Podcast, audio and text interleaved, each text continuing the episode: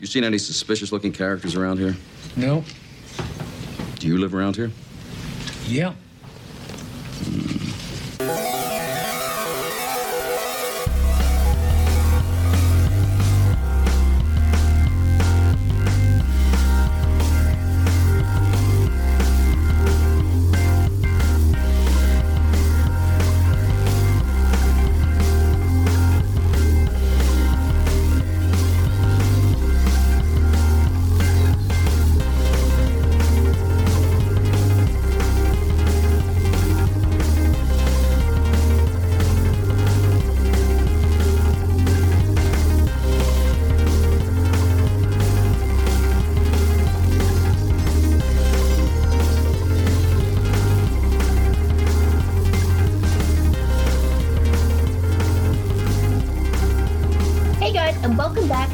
And all, the double feature podcast that celebrates all movies from the sublime to the suspicious. As always, I'm Lindsay Wilkins. And we're on part three of our, our Leone series. And this is a real hoot because we are doing Martin Brest's Midnight Run and, of course, Leone's For a Few Dollars More. With me, I am so excited to have these guys. This is going to be an amazing conversation. First of all, he is the co-host of the upcoming, and they have actually recorded an episode of Imperial Scum. It is Andy Gorham. Hey, how's it going? Hey, Lindsay, I'm doing great. Thank you. Yes, we recorded our first pilot episode to give Chris some uh, some time to learn to edit. Um, and I'm going to make sure he edits the hell out of it, so I sound great and everybody else is okay. um, but yeah, no, it was a, it was it was really really fun. Um, we just kind of talked uh, about um, the Ahsoka trailer. We were going to dive into some of our history, but that could lead us down some rabbit holes, and you know how much we all like to talk. So we're going to save that for our first like official episode, is just talking about our history and what kind of our plans for the show and things are. So, but it went really great. I got done and I was like, hey, I don't feel like an imposter anymore. Like, thank you, Matt. Thank you, Lindsay. Thank you, Rob, everybody who's had me on to get us ready for this. So yeah, it was excellent. So thank you. No, no, I'm looking forward to it. And just about editing, I'm really into edit properly like last week. So I understand how fiddly that process, that process can be. Really looking forward to it. This is going to be absolutely great. I know you and Chris are just going to go down so many wormholes with this because it's Star Wars and there's just so much canon and non-canon now and whatever to go through. So it is going to be great. But we also have uh, the co- the other co-host from, because we had Rob on uh, last time, um, but we have his co-host from Chainsaws and Claws. It is, of course, now, I believe you're Patrick Vicious now, or... I mean, okay. Technically, I was before. Like, it was like, when I first came in, because, like, okay, this is a long story I've been trying to compress. Um, when I was younger, and it's still accurate now, but I hated my last name. So, and I was obsessed with uh, Sid Vicious from the Sex Pistols, which is weird because I'm straight edge. But like, so like I stole his last name and made that my last name. Oh. And then um, when I started writing for um, Matt Essery for Video Culture, um, he suggested using my real name again, which I was like, okay, fine. And then um, when we started doing the podcast, uh, Chainsaws and Claws, um, Rob asked if I wanted to be Patrick Vicious again. And I was like, yes. Yes, I do. So yes, I am Patrick Vicious again, but if you know my real name, that's fine. It's just terrible, but it's fine. It's a good it's name. It's not terrible. It's a good name, but Patrick Vicious has something about it that um, is very you, even though you are the opposite of vicious. I don't know. No, some, no. Of the, some of his tweets yeah, I was gonna say, uh, I was gonna say. Puppies are pretty vicious. and Andy is the opposite of vicious. Andy yes. is the sweetest man in the world. I am at best in the middle.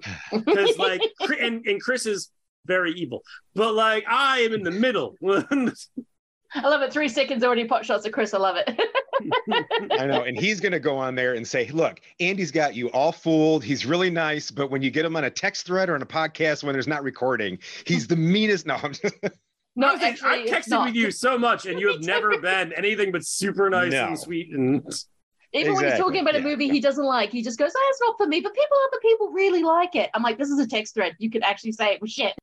No, yeah, you're right. Yeah, you're right. No, all right. It was shit. No. Andy, don't you do it? Don't you give in?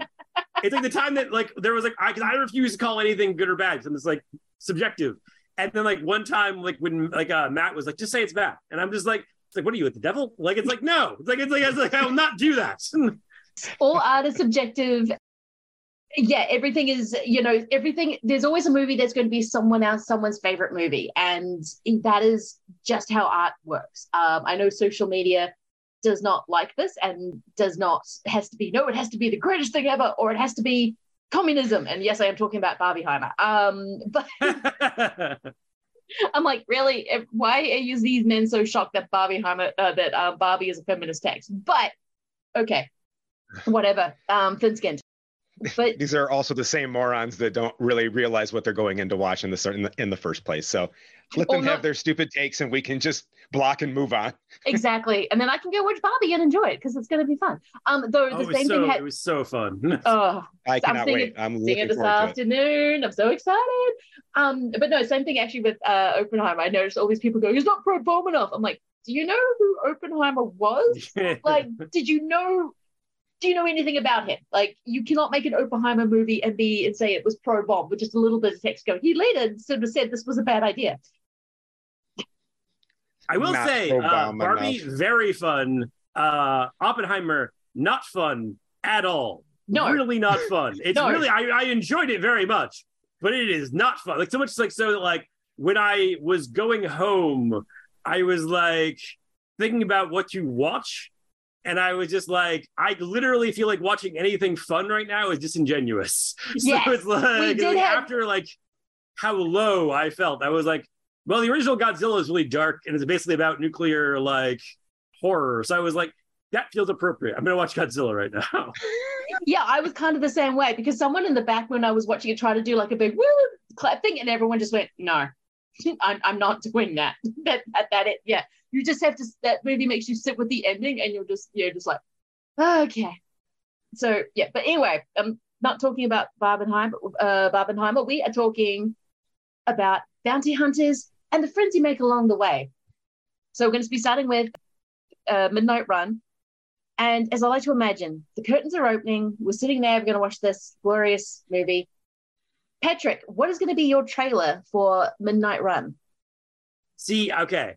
Uh, I oscillated uh, on a lot of things. The thing that I ultimately landed on that like made the most sense to me was uh, forty-eight hours with Eddie Murphy and Nick Nolte. Like, because the vibe of it is very, very similar. Nick Nolte is a cop. Eddie Murphy is a con. I can help you get cans, but you got to get me out of here first. You're crazy. He pulls some strings. See, you needed me a little more than you thought, huh, Mister K? He pulls some scams. So where do you want to do it, honey? Want to hop up on the counter? Nah, we can go in this room over here next to the bathroom. That's that serious. Come on, we're on the move. Let's go. They've got two killers to track down. Toss me that piece, and he won't waste him. They've got a kidnapping going down. I want the money. I don't know what you're talking about. Snap that Indian to snap her neck. They've got a fortune to hunt down. I want to know what's going on between you and Gans. Half a million dollars. And it's all coming down in forty-eight hours. But I gave you forty-eight hours to come up with something and the clock's running. This guy got a real itchy trigger finger and he's a nervous cop. You better listen to him, you get your brain blown out. I'm the calm type. I almost really picked that is. same exact trailer. I, That's the thing. I, I, I was, I was really, like, I thought you were going to. That's why, like, I wasn't gonna, like, when you said which ones you were picking, I was just like, oh, thank God. But I was like, I had backups in my head just in case. Yep. I only saw this for the first time like a couple of months ago. For some reason, I it was just a blind spot. I thought, you know what? I, I need to watch forty-eight hours. Damn, it's really good. And you're right. There is the similar vibe of these again, this this kind of eighties thing of. Two guys coming together who are polar opposites who have to work together, but they actually become friends out of it. And Eddie Murphy, as soon as he's come, as soon as you see him singing um, "The Police," it is just he steals the whole entire movie from everyone. It's it's his movie, and he does not let it go. The scene in the bar might be one of my favorite Eddie Murphy scenes of all time. When he walks in there with the sheriff's head, just so ridiculous. Oh my god. It's, yeah, it is. I mean, everything about that movie is great. I mean, Nick Nolte is really good. I wish it had more Annette O'Toole. But Eddie Murphy is just, I'm like, oh, yes, this is him becoming a movie star. And it's really fascinating to watch in that respect. Also, because um, everybody gives credit to Nolte and Murphy, which is totally, that's totally valid. Um, but like James Remar and Sonny Landham as the bad guys are rad as hell. Yes. Like, they are like yes, two of my favorite villains in film history because like, it's literally this like the most scummy son of a bitch and his like bruiser motherfucker best friend. And I'm like, I would totally have seen a spinoff of those two characters doing like their own version of the same movie. That would be badass. They are ultimate dirtbags, and you're right. They kind of go through this parallel thing between Nolte and uh, Murphy, but they are this like the they're the definition of what a scumbag is, and it is it is glor- it, that movie's so filthy. Like there's just a sheen of grease all over it. Very, very much so. Yeah. No, that that is a great trailer. I'm finally glad I watched this. So I can go, oh, I need to watch this. No, I have watched it. It's awesome. It's a great movie. It's Walter Hill doing eighties cop movies and kind of defining it. Like this is this was like eighty, eighty-one when it came, eighty-two when it came out. I think it was eighty-two. I think it was yeah. like because yeah, because um I want because I want to say Trading Places was eighty-three, and then Beverly Hills Cop was eighty-four. So yeah. I think that was yeah. That's a hell of a run. What a what a fucking run he had there. I mean, no shit. It's like movie star making. Here you go. Follow Eddie Eddie's path, and it, you'll you'll get it as long as you're talented like he is. Yeah, very very talented. Andy, what is going to be your trailer for uh, Midnight Run? Because actually you've said it, but I've actually forgotten what what you said you were going to do. That's okay. Yeah. I was, like, like I said, I'm, yep. No, it's perfect. Like I'm sitting there, I'm watching it, and I'm like, okay, what movie am I going to pair with this in a trailer? And I'm like, forty-eight hours, forty hours. I'm like, hold on. I've shit on The Rock, and we, we've all shit on The Rock lately because of everything that he's become. Okay, yes, how dare you? How dare you, sir? I have never oh, once sure, shit on The Rock. Adam, you, yeah, you like that movie? Come on. Yes, I did. At, listen to our Actually, podcast. You're right. You're Rob one of and I have one. Many times said that. Yes, we both like no. Black Adam. Okay, all right. Well, lately, I've been shitting on The Rock and like little comment posts like, you know, can't get hit or doesn't this, you know, when he used to be cool. And in my opinion, The Rundown is The Rock at his zenith so far, and I hope he comes back to it. I'm looking for a man. His name's Travis Walker. Brown hair, face like a weasel. Do I know you? I'm taking you home, Travis. What's in Los Angeles? Your father. No, no, no, no, no. Oh! Oh! So angry! Shut up. If only it were that simple. Apparently, he stumbled onto a trinket of some value in my jungle. Yep. I want it back.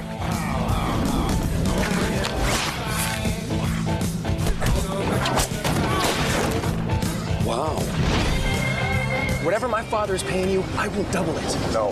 I'll quadruple it. No. I'll double it and quadruple it. Hell no. I hope you enjoy the fall. Now what fall?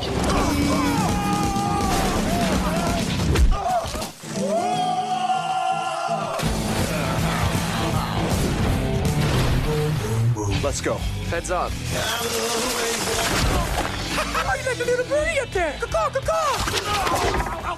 Shut up. Well, you always got hit me. We got to get to this tree. Got it. Got I got it. it. Got it. Oh, great. He's not The Rock that we've come to know. And like, I mean, a monkey humps his face. He gets beat up by multiple different people. And then at the end, he comes in and has his awesome badass moment with the, like, I think he's got two guns in each hand, which how that works physically, I have no idea, but it looks awesome as hell. And Stifler, and I and I know Sean William Scott, but Stifler, he's always Stifler to me, is really funny in the movie. And kind of like Grodin, he's a different kind of annoying to our main guy who's trying to bring somebody back. So therein is why I picked The Rundown. Uh, that is great. I haven't seen this movie in years. I keep meaning to, because I do remember The Rock getting, uh, this because this is before he tried to become Dwayne Johnson, and now he's just back to The Rock. It is, well, it was because, yeah, because like, there was a period where he was like, I'm going to be a serious actor. Wrestling thing, yeah. yeah. And then, like, when he came back to wrestling for a hot minute, because he had, like, established himself as an actor, now he then he became like, yeah, no, you can call me The Rock. It's fine. I'm like, whatever. But it was yeah, just like, for like a period, it was like, it's like, it's like, uh, oh, it's at The Rock. It's like, I'm sorry, my name is Dwayne Johnson, all right? And then it was like, now he's just like, all right, it's fine. back, um, when, back when he still had a normal-sized neck. Oh my God, I was watching. He never, never once did that dude have a normal size neck. Oh, comparatively to Rundown and. Comparatively oh, now.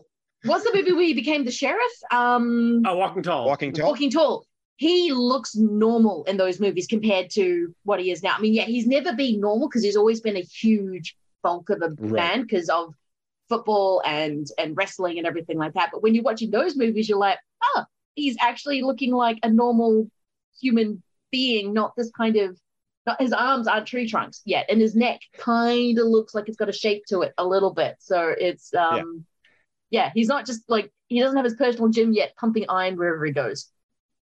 yeah, those guys are not breaking cast by just flexing. I'm like, that's not how broken arms work. That is awesome, for fuck's sake. Like I'm gonna say, like, awesome. Like, that's exactly what my partner said.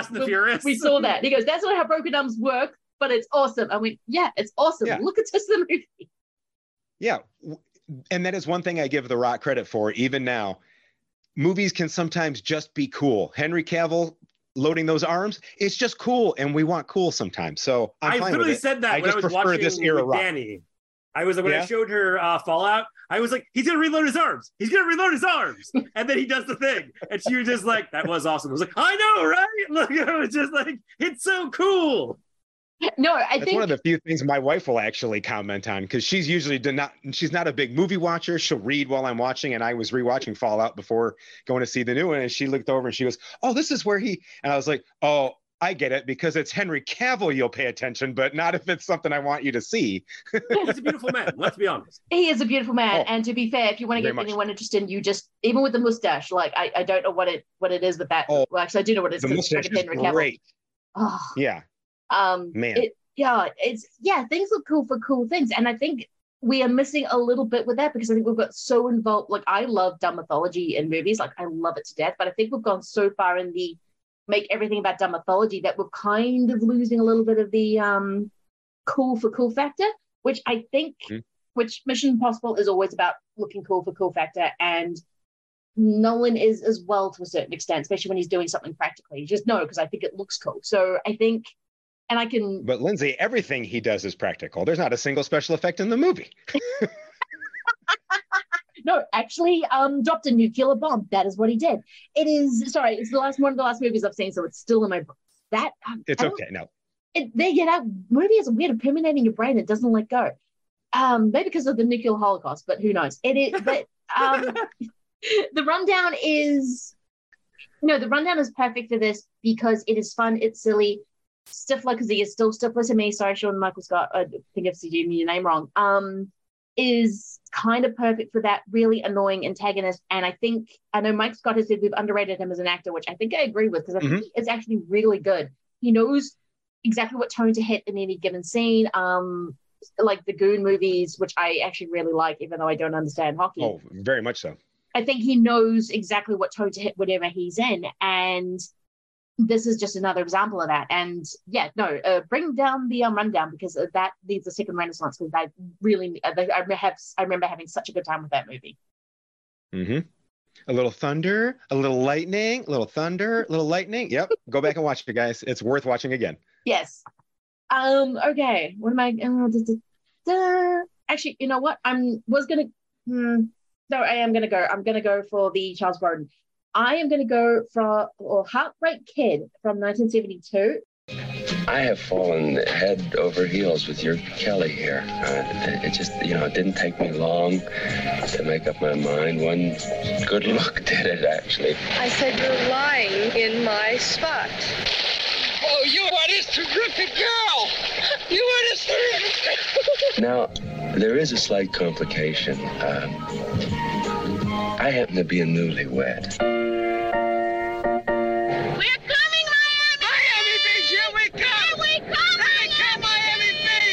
You may have seen her around the pool. Lenny! She's a nice girl, but just uh, not not not really my type. I put cream on. Uh, I married her because I, I thought it was the decent thing to do. Tell me it's wonderful, Lenny. I just said it. How many times you want me to say it? If you wouldn't keep asking me so much, you would have heard me say it. It's my plan, just as soon as I uh, work out this messy business here, to uh, to follow you out to Minnesota. The current temperature in Minneapolis is three degrees below zero. It's two degrees below in Saint Paul and four below at the airport. And to uh, lay claim to your, your lovely daughter here. I love it. This is uh, one of my favorite, favorite Elaine May movies. It's really hard to find. I have like the dodgiest of dodgiest Blu-rays of this. Um, it was remade into a Ben Stiller movie, but essentially Charles Grodin marries um, Jeannie Berlin. They go on their honeymoon, and then he meets Sybil Shepherd and decides that he needs to break up with his new wife to be with Sybil Shepherd, and that is the movie. Um, it is Charles Grodin at his smarmiest, at his best. There is which is what I love about the movie. The movie just lets him be the most unlikable dick you've ever seen, because he, you can tell he's a social climber. Um, and he only married Jeannie Berlin because she said, I will only have sex on my wedding night. And then it cuts to their wedding. So it's, um, it is this delightful satire. It's just pure Grodin, just to kind of come down, think before we go into the action and, and just the comedy of that, the genius that is Charles Grodin. It's really hard to see at the moment, which is so unfair. Putting it out in the universe that we need a Blu-ray of this. Yeah, I was going to say, and if I may, the Ben Stiller one. Yeah, yeah, yeah. Same here. I've only seen that one, but man, nineteen. You said what was the year again? seventy-four nineteen seventy-two. Yeah. Ooh, nineteen seventy-two. Sybil Shepherd must be is just beyond stunning, because I mean, yeah, she is. Sybil Shepherd's always stunning, but man, seventy-two. Yeah. Yeah, this yeah, is just after Last Picture Show. So yeah. Yeah, yeah, yeah. No, but if you track it down, it's definitely worth a watch. It will look shit because I don't think I've ever come across a good copy of this. But um, no, just the way he's just trying to get out of the relationship. And there's this great moment where he's in like the hotel bar with Jeannie Berlin and um, is trying to explain to her that it's going to be better if they break up. And she's just like sobbing. And it, it, it's just, and he's trying to feed her cocktails. It's just like the greatest thing ever. Um, but that trailer, I would have, uh, but that trailer is going to slide into um, I'll Have Tea. Robert De Niro is a bounty hunter. Your mother ever teach you how to talk nice to people and not shoot at them? Charles Grodin is an accountant who embezzled fifteen million dollars from the mob. It is truly in your best interest to just relax. I'm totally relaxed. I want this guy taken out, and I want him taken out fast. The mob wants him dead. The F B I want him alive. I'm going to bring him into federal court. Do I make myself understood? These sunglasses, they're really nice. Are they government issued, or do all you guys go like to the same store to get them? And his bail bondsman wants him in L A in seventy-two hours. They can't fly. They also suffer from acrophobia and claustrophobia. I'll tell you what, if you don't cooperate, you're going to suffer from fistophobia. Travel has a funny way of bringing people together. Are you going to outrace the police car? Are you going to outrace the police car? Jack, where are you? I'm in Boise, Idaho. Ah! Wait a minute, I'm in Anchorage, Alaska. Why would you do that? No, no, you enjoy yourself. This is my room and that's your room. Good night. I was somewhere between Toledo and Cleveland. Oh, no, no, come on, come on. Cigarettes are killers. Oh! Who the hell were those guys? Those are hired killers back there. I can't take this. Hired to kill who? Hired to kill this guy. You had this guy, what, four days?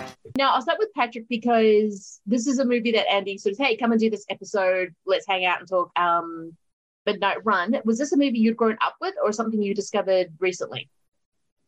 Um, actually, no, you said, me... you said, actually, I remember now you said you only saw it a couple of years ago during the pandemic. Oh, no, that was the other movie. Sorry. That's, yeah, if you're, no, no, yeah. Midnight Run I saw um, like years, actually because of Martin Brest doing Beverly Hills Cop, which I, because like when I was like probably like nineteen or something, um, basically, whenever like Netflix like first became a thing, where you like get the D V Ds through the mail, I wasn't just reliant on my local video store.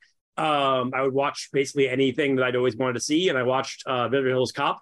And then like um, after I watched, because I'd already seen um, like I think two, and I was too young to remember it, and three, which I liked at the time, but now not so much. Um, but like the first one's amazing.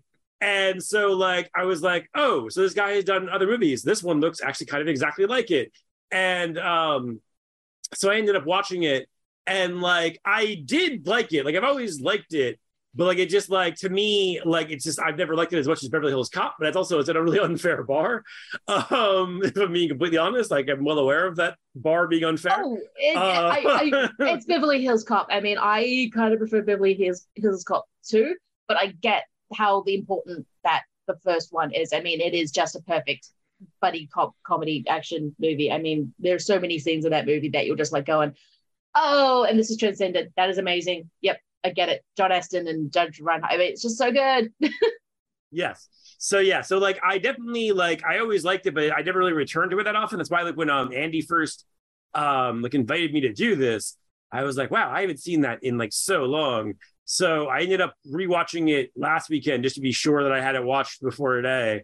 Um, and I was like, I still actually, I still think it's really cool. Uh, I still don't think it's as good as Beverly Hills Cop, but again, it's just, it's an impossible bar.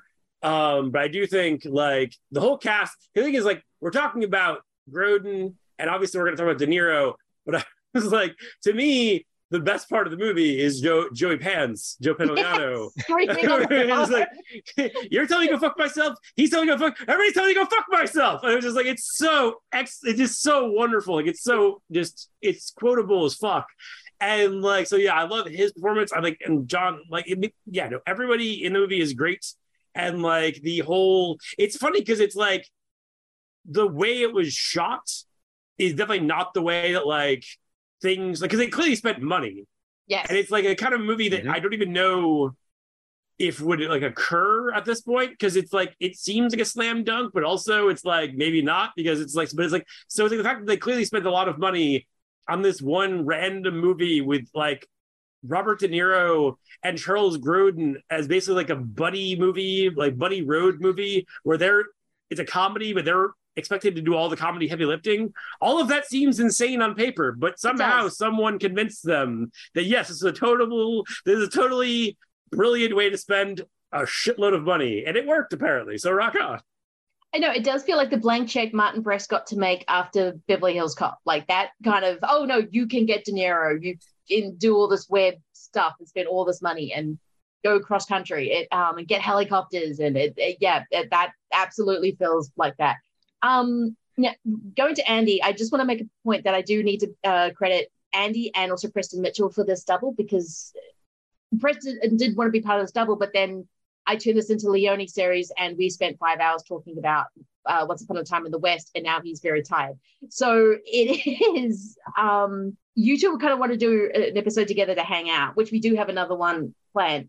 But I remember making a snarky comment. I goes, oh, what is this going to be? An eighties action movie and a classic Western. And then you kept, both of you came back with this double and I had to go, okay, bravo, guys, bravo. To be fair, the Midnight Run was all Preston. I was like, you know, I was, I was like, sign me up for the for a few dollars more. Okay. But, uh, and it was, it was great. Cause I was like, I, much like Patrick, I hadn't watched it in a long, long time. Cause mm. there's, there's a lot of movies I, I tend to rewatch. My wife, it annoys the hell out of my, my wife, but I'm like, that's just what I, that's just who I am. That's what I like. And this is not one, but now it's one that I will revisit more often now that I'm, I think now that I'm a little bit older, cause I saw it when I was younger and uh, some of the humor didn't quite hit. Some of the reoccurring jokes weren't as funny to me when I was younger, but now that I'm uh, older and just, seeing these actors and seeing De Niro be kind of, while still De Niro, not your typical De Niro, what you think he's of. Charming, that's yeah. really what I like of it. Yeah, he's charming, he's funny. He There's that scene with his, you know, family and his daughter that's really like a kind of a gut punch right in the middle of it. And I was like, oh, we did.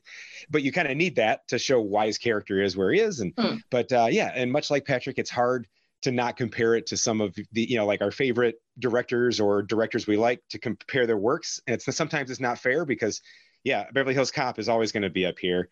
And much like you, Lindsay, I like part two slightly better than Beverly Hills Cop one. But this is, you know, in this the Martin, is all just Martin for Coddington, isn't it? This is the Coddington, like this is you know all this kissing up to Coddington. We we're in the Coddington yeah. hive mind, and uh, this is how it happened. It's just like all of a sudden I'm like, no, I think I do like Beverly Hills Cop two more. I think yeah, I, yes.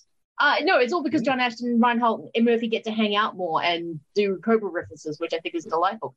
It, um, which is super funny. It's super yes. fun. No, I think it is really hard not to, because I was thinking of Beverly Hills Cop all the way through watching this. I only saw this a couple of years ago for the first time, because I would always watch Beverly Hills Cop too. I think the humor in it is a little bit more accessible because Eddie, Eddie Murphy's humor is a little bit more accessible to just, you get it a lot quicker than more than Charles Grodin, who is very sure. prickly and you have to kind of walk around a little bit. But I think watching it this time around, I think they they are, even though they look this very, very similar feel because it's Martin Brest, I think they are two very different movies, especially with the performances, because mm-hmm. Eddie uh, Beverly Hills Cop relies on Eddie Murphy's energy, where this one relies on De Niro's and, um, and Grodin, who are two very prickly actors trying to be charming, which I think is a really interesting experiment. Though I will agree with Patrick, nothing is more funny than Joey Pants yelling on the phone going, you're telling me to fuck myself. He's telling me to fuck myself. What? Yeah, it's it's just this poor exasperated asshole who's trying to cheat everyone and but not lose his business. And he keeps like making it worse is like, and he's all he's is, this is the power of Joey Pants. He's just in a room on his own, mostly screaming at people. And he gives one of the best performances in the movie, but yeah, I think it's got a very different energy. And I think because it's De Niro and Grodin, it may feel very prickly at first, but then I think De Niro gets to be hot in this. He's usually doesn't get to be charming at all. Like he's, he's one of the great actors, but he's a gangster. He's Trevor's Bickle. He's um, uh, from Raging Bull. I forgot the character name he's playing. He's Jake always LaMotta. He's Jake LaMotta. He's these very difficult characters where you just, you're not, don't totally want to be in the same room with him. But Jack in this movie actually gets to be charming and fun, and, and it gets to bounce off people. And it's, it's a real, I really love his performance in this. Yeah, I mean, the Me movie too. in general, really definitely, it's, like, it's definitely a bigger scale than the Beverly Hills Cop. So it's kind of harder to compare mm-hmm. on that level. Yeah. Um. So, yeah, but, like, I definitely think, like, yeah, I mean, I don't I don't want to fuck De Niro, but I do think De Niro is very, like, he's very, like, he's very good in the movie. Like, I was like, but it was also during the era, it's funny because I was, like, I was rewatching um, with The Fan yesterday, speaking of, like, things that make colleagues unhappy. Um, Bobby! Sorry, I have to do that every single time. I was watching that yesterday, and I was like, it is funny, there was a time, because, like, you watch stuff from De Niro now, and I don't think that like necessarily like he's terrible now or anything, but it definitely seemed like there was a time when he cared way more than he currently does. So it's like watching mm-hmm. stuff like from like the eighties and nineties. It's like holy crap! Like this dude is amazing. Yeah, I mean, there's, I mean, it. What? Yeah, he does care more. It's only if he's really in a Scorsese movie now, especially with The Irishman. We're like, oh, this is De Niro caring again. Okay, I, I know what this is, and now he's going to be in the new one as well. So I'm like, okay. Even if it's a smaller performance and not as much screen time as, say, because Scorsese has both his muses in the same movie, which it feels a little weird to have Leo and De Niro in the same movie. And I'm like, hmm, you, you're bringing your two mistresses a bit too close, Marty. But it is, it, yeah, but he is so good, especially when he's by the, having the fire with the conversation with Grodin, and they're just kind of having this kind of really first heart-to-heart, well, not heart-to-heart, but they're getting along. And, yeah, De Niro's in it. He... he's getting to be a little sillier, but he absolutely cares about what he's doing in the craft and making this movie work. He also gets to kind of like be that rare comedy action star where like you you, you know that he's capable of everything, because they kind of set up, oh, he was a cop, but then he didn't want to be bought out and everything, so he got ran out of town, and now he's he's this deadbeat bounty hunter guy who's just turning in small little, you know, like stuff for chump change just to kind of make it to the next the next, uh, you know, bounty and the next, yeah. the next payday. But, but you're right. There's sometimes where you see him, I was like, man, he's, he's, he's, he's fit and he looks good in this movie. Like, because he has to do a lot of running. I mean, especially in the, um, when Grodin's pulling him out of the river, like it, he's having to actually do some stuff. I mean, it's not like today when Tom Cruise and Keanu Reeves are expected to do like seventy percent of their own stunts, or Tom Cruise just trying to kill himself by jumping off a cliff. But yeah, he's he's kind of doing some stuff, and he was known as the great seventies actor. He was the kind of what every other actor wanted to be after that, and then you're watching him in this, and he's still giving that kind of performance, but it's not as intense because the character isn't as tense. He's just a sad man who lost everything because of Dennis Farina. God, I love him so much. Um, oh.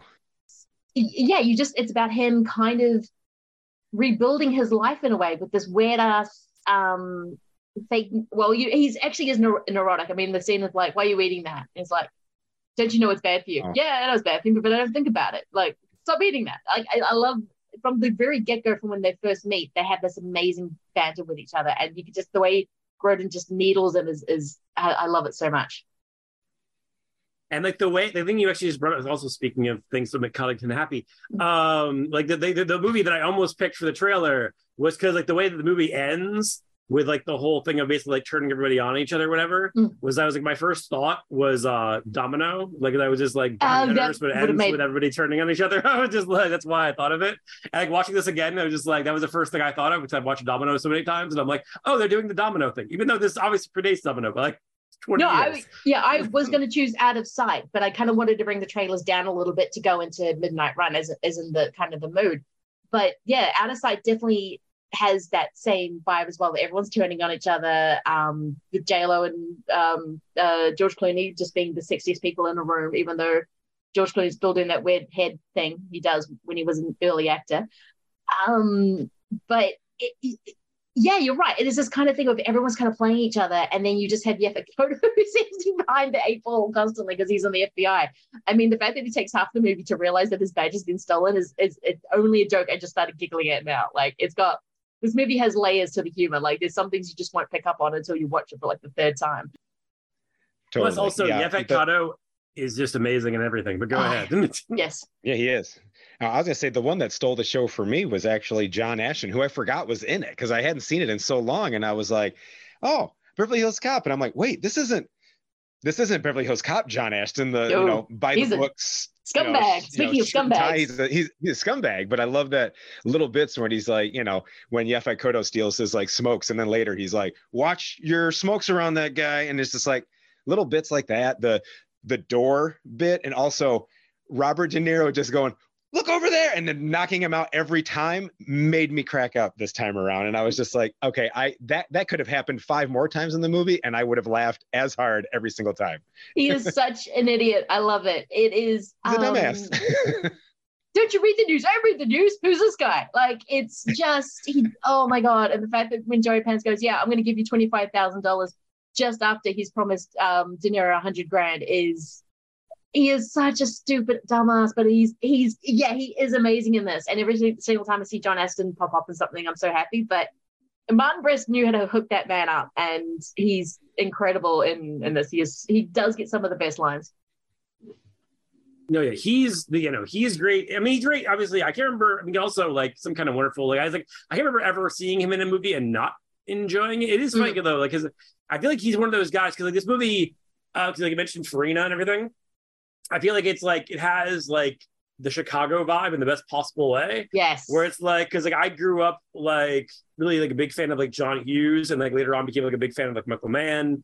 And like, there was always a lot of like Chicago like vibes in a lot of stuff that I'm just like, this movie is like, even though it's cross country, so it's not like specific, it's like, because you know how much of it in like this, like the Chicago is almost like the centerpiece of it. It is. Like, it definitely, like, gives it that vibe, which I think is, I think is really cool, personally. Well, yeah, I mean, the, the thing I love about Joey Pants is that he's not actually from Chicago. I think he's from New Jersey or something. Yeah, but he's, but I think he's such a quintessential, feels like a Chicago guy, mainly because he keeps playing Chicago as, like, in Bound and, and uh, Running Scared, and there's a few other things, and, and this, because he's the one in Chicago um, yelling on the phone, and then he has to get him to, from New York to L A, uh, De Niro to Grodin.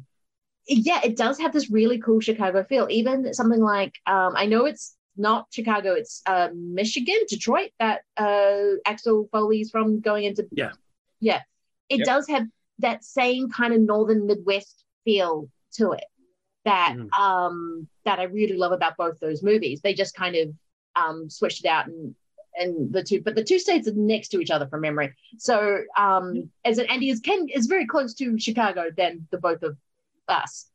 yeah, no, I, I, I, I, I I'm actually, actually yeah. yeah, go ahead, go ahead. I don't know where you're, where you're from. I'm, I'm actually right now where I'm, I'm living. I'm equidistant between Detroit and Chicago, so I oh, can nice. get each of them in about two, about two and a half hours.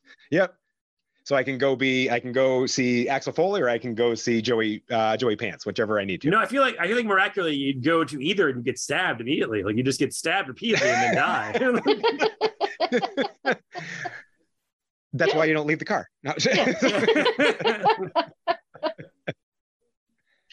um, but yeah, it does have that kind of feel. And you're right, Chicago is the set piece of that movie. And it kind of runs through the whole movie, even though they're going cross country, and they're going from kind of the mid, the kind of, uh, not Midwest, uh, they go to the Midwest, but they're kind of going through these kind of smaller, more uh, central states. And then they end up in the airport in, in L A. But it is kind of a, I mean, there was a few in the eighties, I mean, trains, uh, planes, trains, and automobiles, but this kind of feels like that because they are literally trying to take every form of transportation to get to L A. And Grodin is just not having any of it. The way he's just delaying every single inevitability is amazing. That was another movie that I was thinking of, like, for a trailer, because I was just like, that's what it also reminds me of, where it's like the, the two mismatch, like, guys who like are still trapped traveling together, or like through every possible means. It's just like they're basically just like the action version of that. It really is, though. I love planes and trains and automobiles, especially just because of John Candy. Um, just going, I like me, my wife likes me. I mean, it's such oh God, John Candy, we didn't deserve him. And we're just with this sort of Steve Martin being at his most acidic. It is very kind of similar, but yeah, I mean, there's certain chemistry when you put two guys together, and I don't know who thought of Grodin and De Niro, but it works so well. I mean, yeah, I can't yeah, think of any I mean, time where the... I didn't like Grodin, like even when I was a little kid. Like I've always like from like watching like Beethoven. Clifford. I've always liked Grodin. Oh, yeah, yeah Beethoven. Yeah. Beethoven was my introduction. Actually, no, I lie. It would have been the Great Muppet Caper, but I would have not have trusted him because he was being a bad guy and seducing Miss Piggy away from Kermit. Mm-hmm. So, um, which is now one of my favorite movies. But at the time, which is I still the best part because Kermit doesn't care either way. He's literally the please take my wife. No, please take her.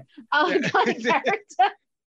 I didn't need. A, I mean, if you if you aren't bought into Grodin on the bus scene when they're you know when he first picks them up and they're leaving and he's like he's like, are you smoking? And then he's like, yeah, I'm smoking. It's like, but it's bad for you. And he goes, I know. And he's like, and you realize secondhand smoke is wor-. Like just the how that deadpan deliver, and it's just like, fine. He's like, so why aren't you a cop again in Chicago? Like he keeps, I love how he keeps bringing up that question after he's irritated the hell out of him to the nth degree. It's like, how can I go one step further? By the way, why aren't you a cop again in Chicago? And he's just like, and you can tell De Niro's every part of his being is like, I want to punch this man. I want to shoot this man, but I need a, a hundred thousand dollars, way more than that. No, I mean, even when they're, um, he gets into the plane and he's sitting down and it's like first class, it's gorgeous. There's tape. I mean, it's like sort of fantasy. And Grodin just says, I don't like flying. Like it's this very sort of quiet. And then it builds to when he just starts sort of screaming, but the, I don't like flying. It's, what do you mean you don't like flying? It's flying fine. It's like, mm, I don't like flying. And, and Joey Pants is like, when he finally tells him he doesn't like to fly after four days, he's just like, what do you mean it doesn't fly? I don't know. It's just the way this movie builds up the jokes of every single time. And then when they just let Grodin, I mean, oh my God, when they're in the diner, they don't have any money because um, John Ashton's canceled the credit card. He just dumps the think coins on the thing and he's just look and he's looking at the food. You can tell he's hungry and he's just and he goes, what would you like? Oh, I'll have the coffee. And he's like, how much is coffee? fifty-three cents. Looks at the coins. How much is uh, tea? fifty-three cents. Looks at the coins, looks back at her like he is milking every single moment. And then he, he just goes, I'll have tea. I don't know why that is so funny. It's like, goddamn, in Blues Brothers when the guy is like holding up, I think it's like a Fozzie going, do you have Miss Piggy? And it just makes me laugh every single time. Just this yeah. weird line reading that I'm just like, and I'm losing it. I mean, from the very moment when she tell when she says what the actual specials are, even though they know they don't have any money, and he's just like, she's like, it's eggs with chorizo. He's like, what's uh, what's chorizo? She's like, that's uh, Mexican sausage. That sounds great. And then he's just, just, just so dead. And it's like, I'm so hungry. But he's like, I'll have tea. And uh, just I'll have tea. Uh, you know. De Niro just smoking. He goes, I don't, I don't, I don't need anything. You can have it. And it's just yeah. like, he's like, just looking at him like, really? That's what I get? Yeah. So. And the fact that you mm-hmm. find out that he has like three hundred thousand dollars strapped to him this whole entire time. I mean, it's. Such a nice cap on the end of that. He's just like, he's like, I didn't say I didn't have money. I just. Yeah. Which, to be fair, though, I, I, remember, I remember watching this like again, like it was just like, I, I didn't think about it the first time I saw it.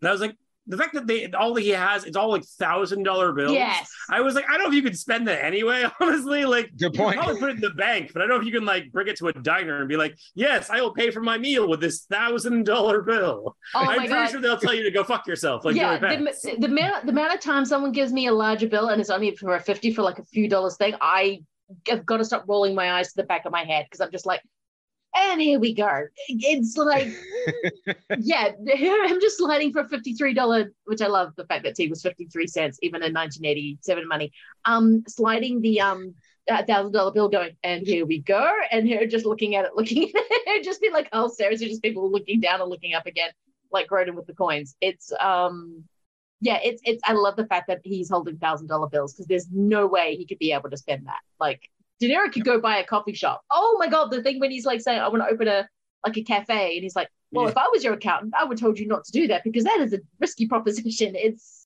he can't help himself. Like he's that, I think he's that generally that guy who will just, I'm kind of surprised that Dennis Farina didn't shoot him in the head like way before um, he stole the money.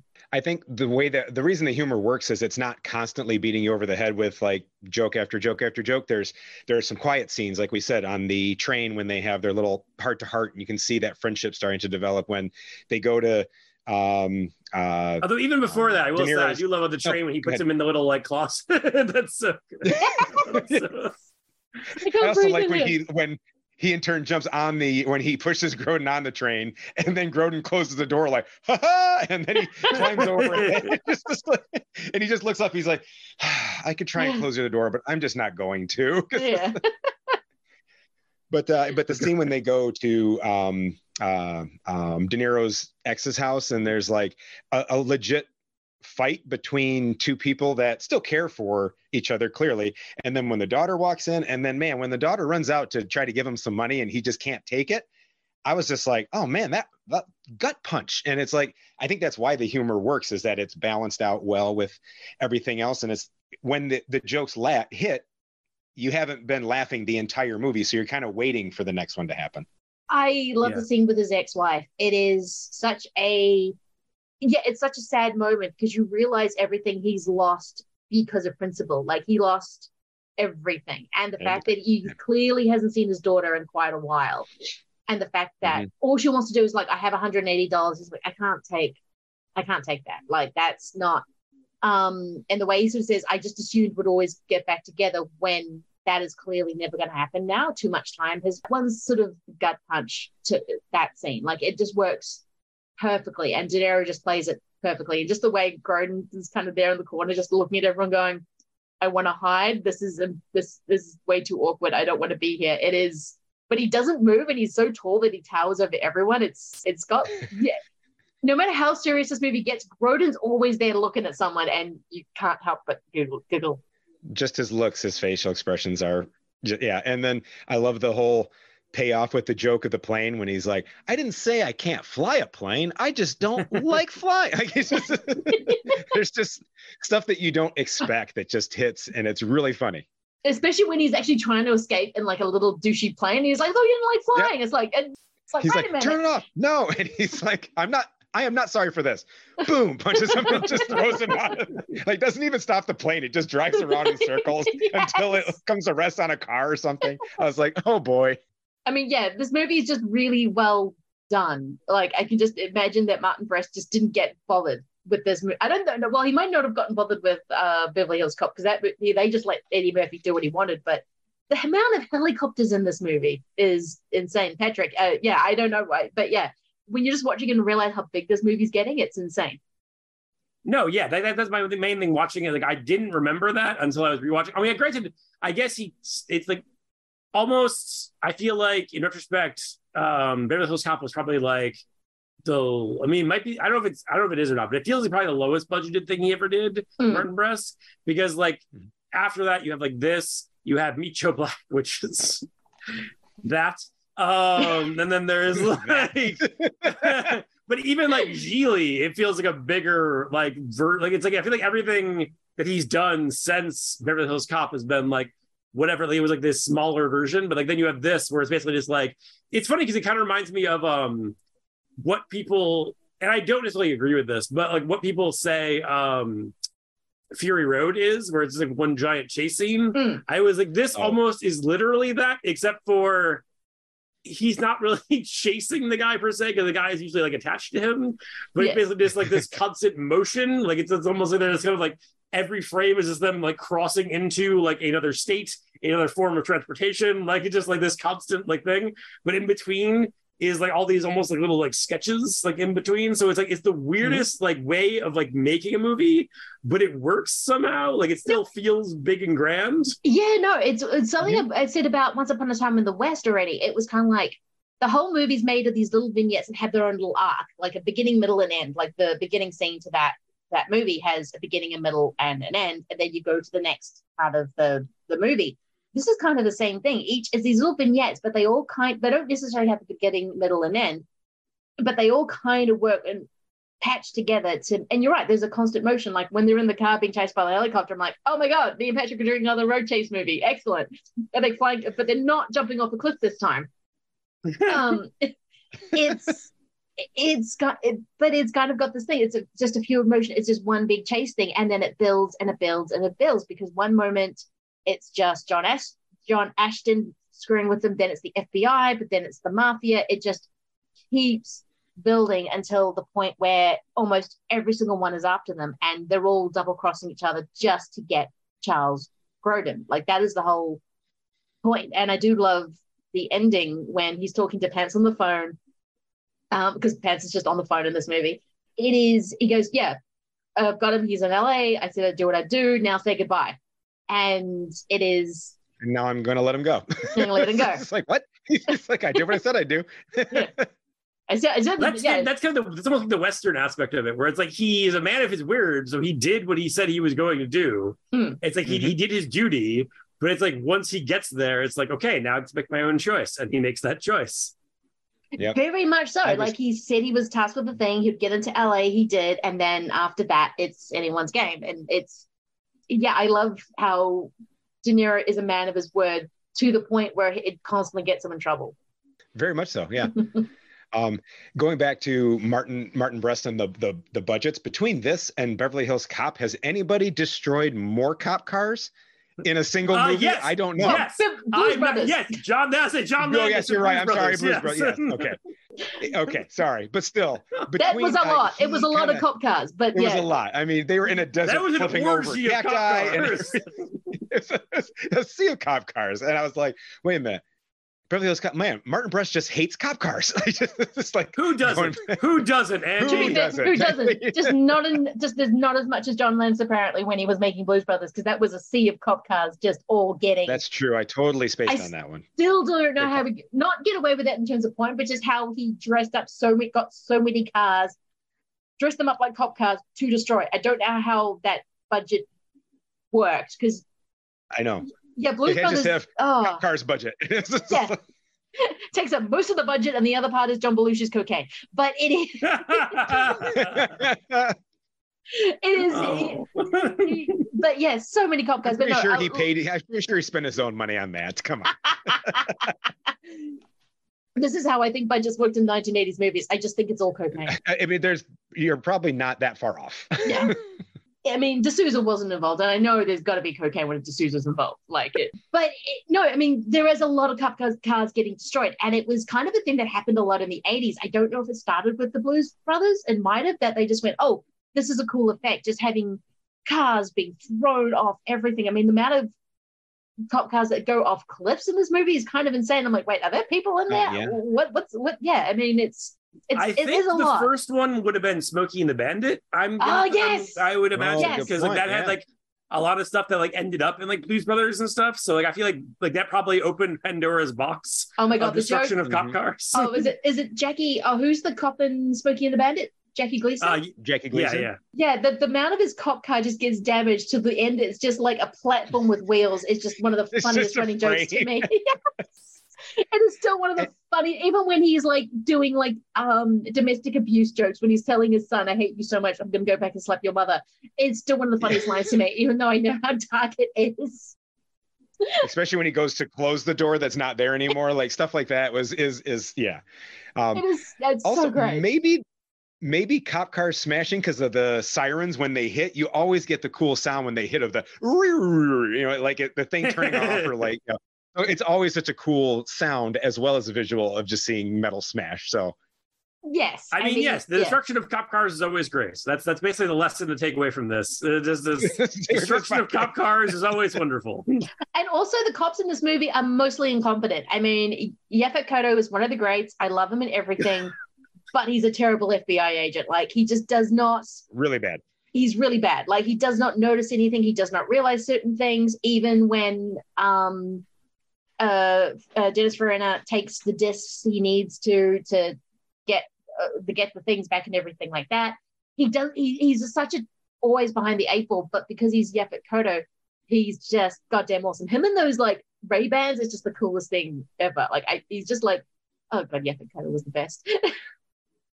I miss Yaphet Kotto. I, I do. Me too. Mm-hmm. He would, yeah, and he he was never in enough stuff. Like he was such a good actor, but.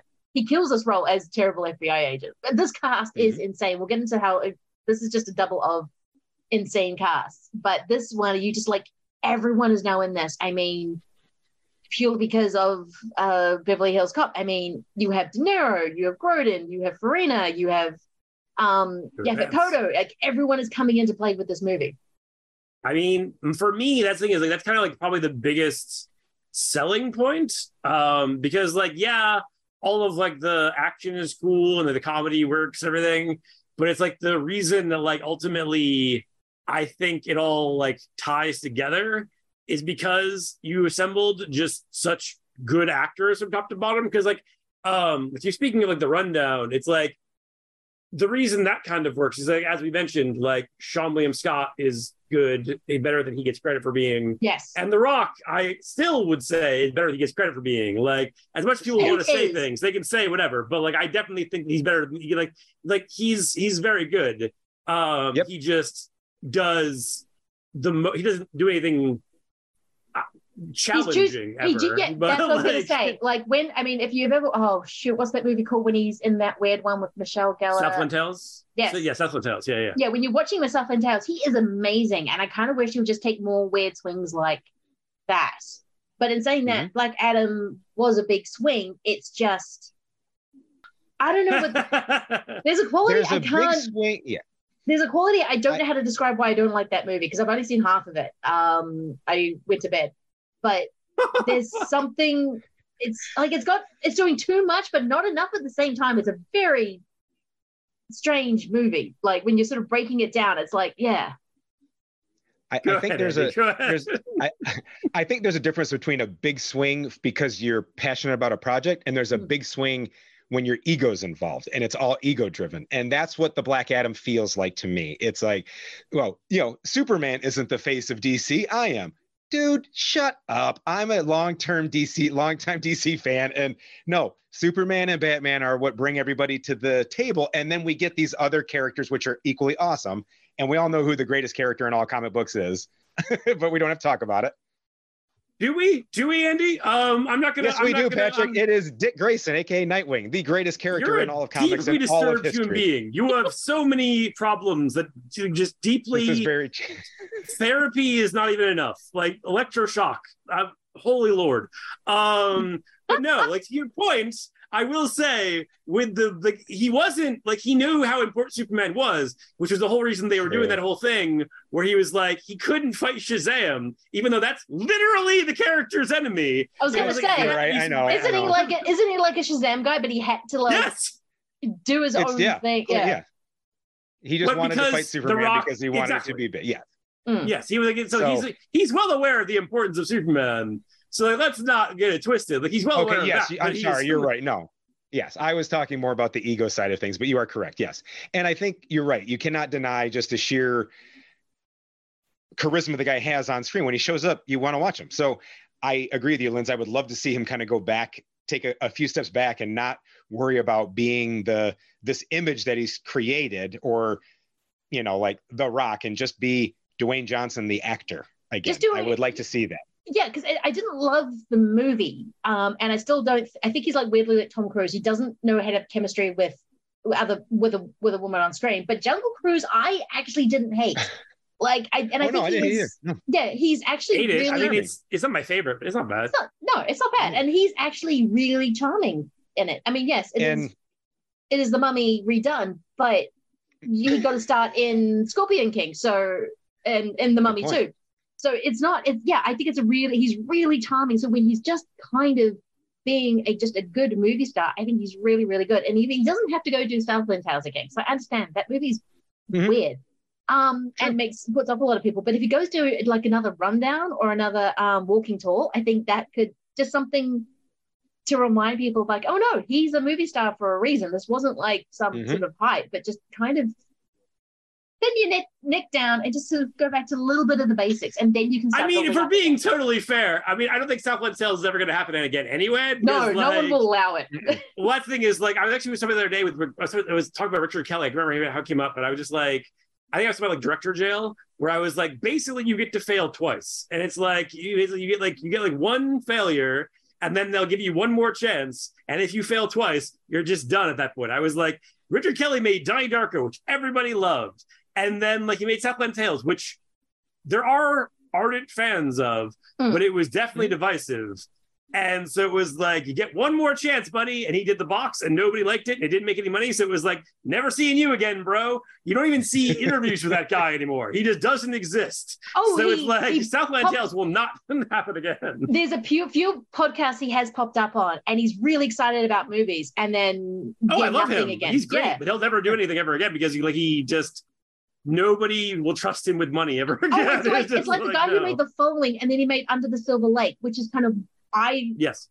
love that movie. I realize it's very Southland Tales, very divisive. It's very kind of hard to kind of get you, wrap your arms around it. Um, I generally love that movie, but I don't think anyone's that keen on giving that guy money for something else. Because it's like, yeah, we like The Falling. Love The Falling. This movie, I don't know what this is. Like, this is some weird stuff. But speaking of Director Jail, if Ben Affleck and Jennifer Lawrence, uh, not Jennifer Lawrence, if um, Lopez, yeah, J-Lo, wrong couple, J-Lo, are back together, why can't we give Martin Brest one more shot? I mean, I do realize he made two movies that got him in director jail, Meet Joe Black and and G- Geely, but um, just there's an unfairness. I mean, both those guys' careers. Okay. Were- Fine. Martin Brest seemed to be put in jail oh, for it. I thought you meant with them in it again. I was like, no. No, no, no, no, no, no. No, he doesn't make a movie with them. I'm just saying Ben Affleck and J-Lo are fine. And they are even back together in a yeah. relationship. Though the Grammys, you can see Ben Affleck's looking at all his decisions to that point, wondering how he got there.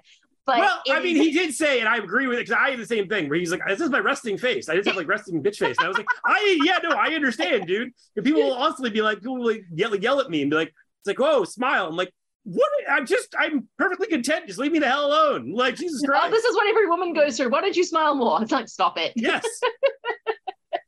But um, it is, yeah, he does Mister actually Patrick, have resting bitch more. Face. Yeah, he does have resting bitch face. But those two are actually sort of back together. And Martin Brest should not direct either of them. But I am saying that we should give Martin Brest another shot because sure. it does seem unfair that um, J-Lo and uh, Ben Affleck, who was Batman, by the way, is not, their acting jail did not last as long as Martin Brest directed jail. True. I mean, I, my only thing with it is, I don't necessarily think you're wrong, but also it's like, there's this weird thing that I feel like happens when you have like a director, like kind of like come back to like a genre that like, that they like were, it's like, where they were like kind of like the like the king of, or at least they were like one of like the elder statesmen of, and like it can go very bad. Like the example that I think of, you mean Brian De Palma? Is, yes. Oh Jesus, I wasn't even gonna go there. um, now Rob's really sad. Rob's a very sad man now. Uh, yes. Proud of yourself. No, um, his last movie. I I I am just as big a fan as De Palma as Rob, maybe even slightly more. But his last movie was not. Great. I mean, I'm not even a De Palma guy, so I have no dog in that fight. But um, yeah. my whole thing was. Uh, Chris Columbus, when he made uh, I Love You, Beth Cooper, oh, um, yes. where it's like on paper, I was like, oh, cool. He's going back to doing like Avengers babysitting again.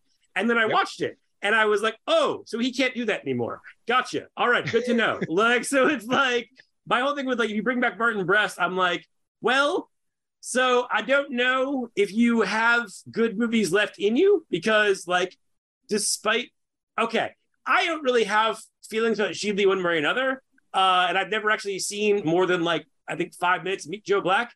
But like what I've gotten from both was not a desire to see more. So like, I don't necessarily know that like, I, if, he, if, if somebody was willing to give him another shot, I'm not like against it. Like I would totally watch that. But my expectations would be very much in check like before I actually watch True. Them. It's like, yeah, sometimes it's kind of the big uh, thing of, does a director stay amazing forever? Like say a Scorsese or Spielberg, or do they kind of lose their way a little? Like I didn't love Walter Hill's last movie. Was it The Replacements with um that weird movie with the hitman getting gender reassignment surgery against his will and became I don't remember what it's called, but yeah, like I mean what is he like I mean like I feel like Scorsese and like Spielberg are like freaks. Like, yeah, it's like if you watch like most like I remember when I was like speaking of like the Netflix thing and like when I watched this, I used to like diagram directors' careers.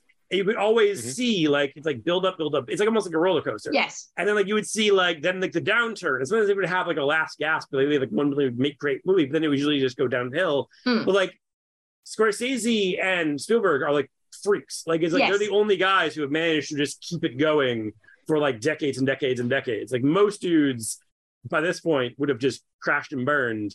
But like even the other movie rats, like it's, I remember like that was my whole thing was like when Scorsese made the Marvel comments. and everybody was like jumping on him. And I was just like, I am the biggest nerd I know, and I'm telling you to fuck off, because like, if anyone deserves it, it's like he can say whatever the hell he wants.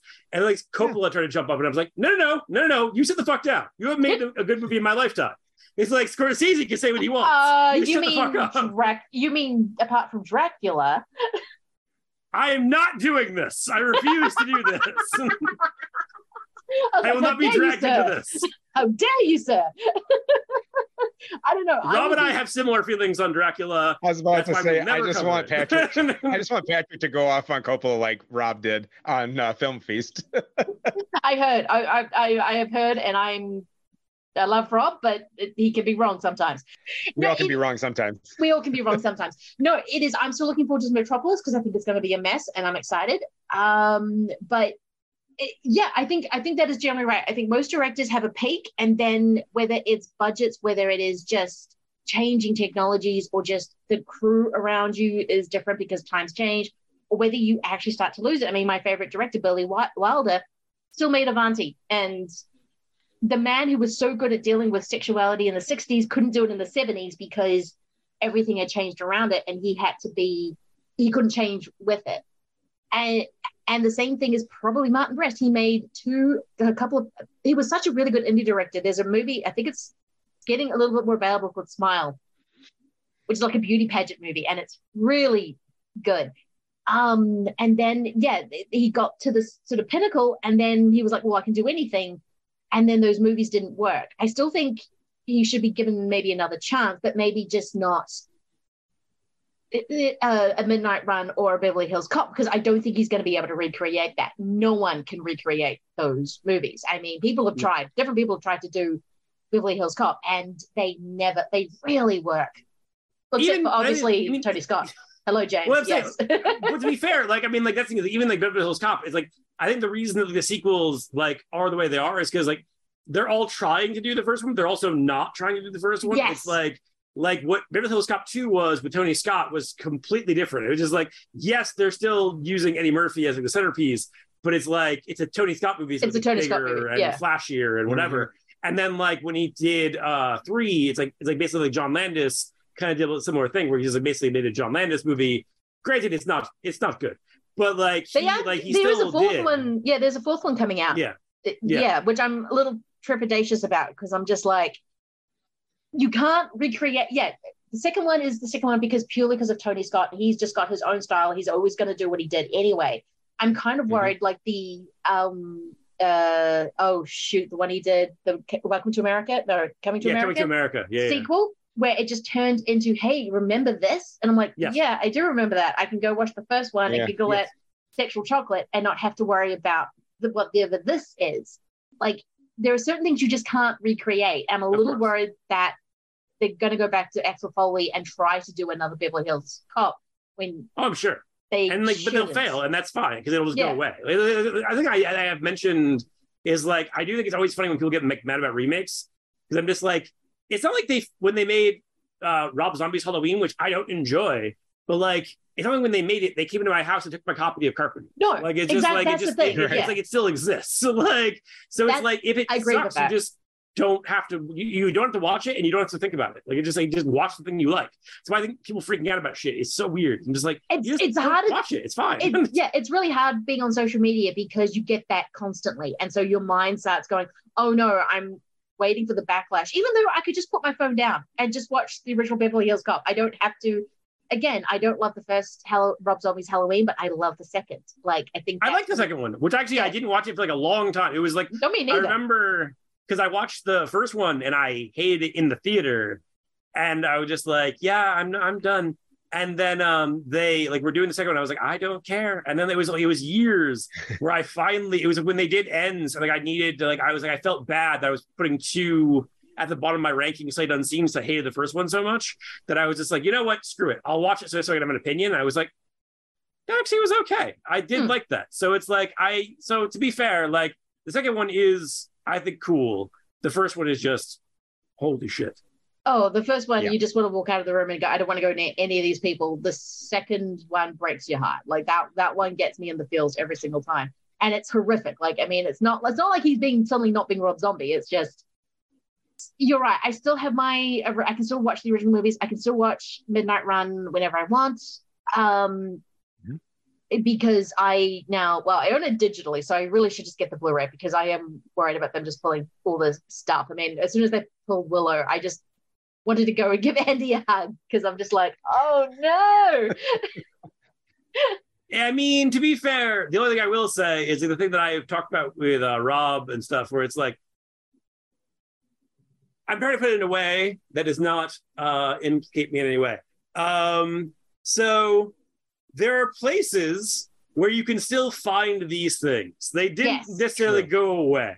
So you can still get the things and watch the things, even though they disappeared true. from their stream, streaming services, which is terrible and ghastly, and I hate it, but they still exist out there right. somewhere. Who can say where? In who can, who can say? In not endorse, yes. And we're not endorsing anything or suggesting you do anything. I just sort of saying if something's impossible to see, sometimes you just have to go to a place to find it. If it is like going to a re- really dodgy, uh, again, buying a really dodgy disc off um, eBay so you can have a Heartbreak Kid on, on a clearly bootleg. Actually, it's like all my John Woos. I'm like, why can't I just get a nice Blu-ray of all the John Woos? I have to buy these bootleg right. things. Like I don't. Right. Thank you. Yeah. Yeah.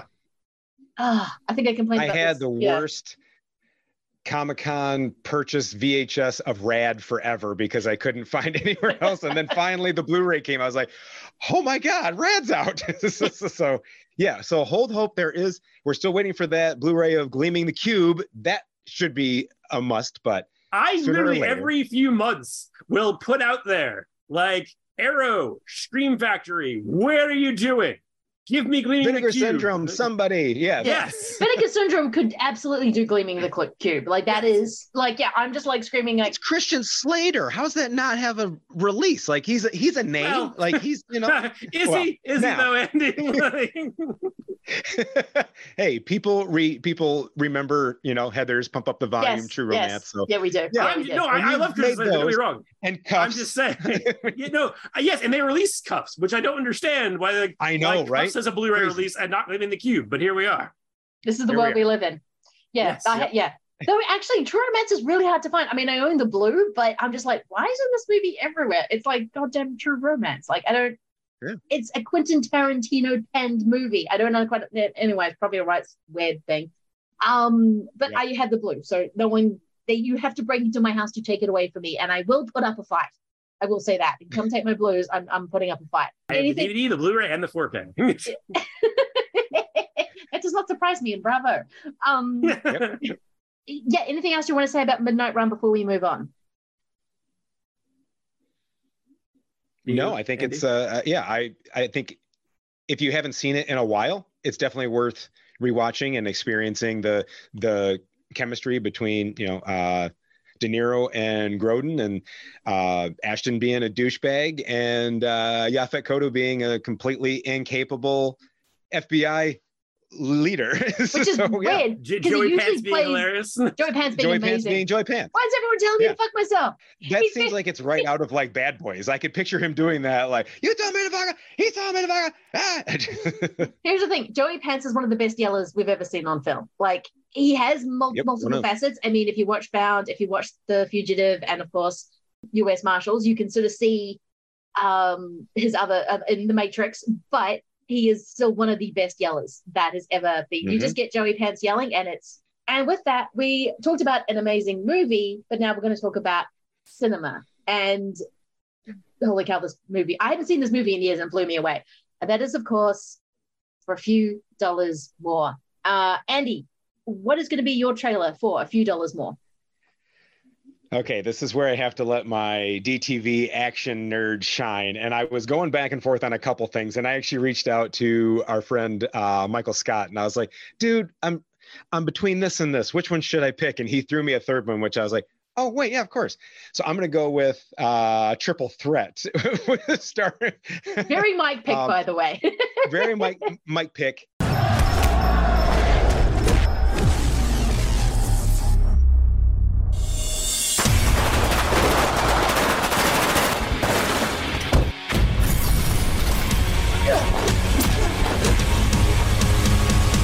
find them, we kill them, no messing about.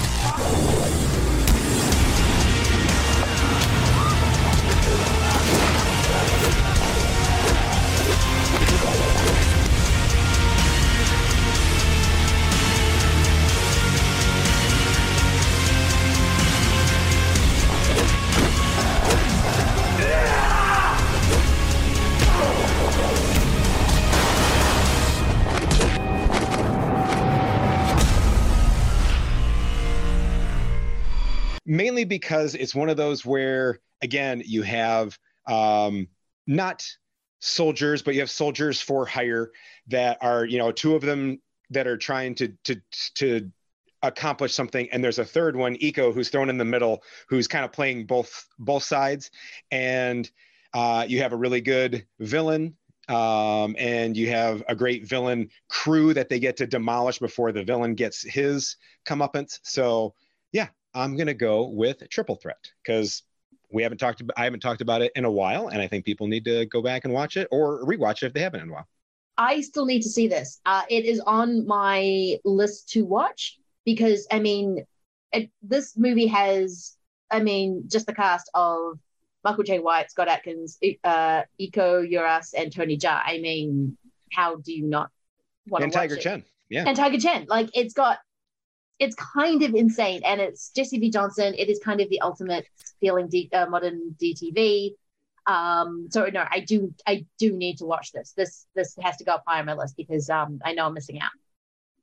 Mm-hmm. Patrick, I will say this? just real quick before yeah. I move on, because uh, no, I have not. And actually, I was going to say, I was like, I actually had this conversation with my friend Sarah the other night after we like left Barbie, where I was just like, I learned a long time ago that like I became. I was much more comfortable on horror Twitter than I was on action Twitter because I understood everything on horror Twitter. And like on action Twitter, everyone's like, oh, hey, there's this thing. And I'm like, I don't know what the fuck you're talking about. And then there's like, there's like, I remember the example I've used a million times where like Mike um, laid out his problems with uh, the Mortal Kombat movie. And it was all like the editing of the action scenes. And I'm like, I don't know what the fuck you're talking about, but I have I do have issues with that movie myself. So like, okay, so we're on the same side. We're just coming at it from different angles. So it's like, mm-hmm. I love you guys. You guys are great. I don't understand. Like, I don't know who the hell Tiger Chen is. I'm sure he's very, or she, I don't know. This person I'm sure is very nice. But I did very talented, very skilled. I just don't know who the hell they are.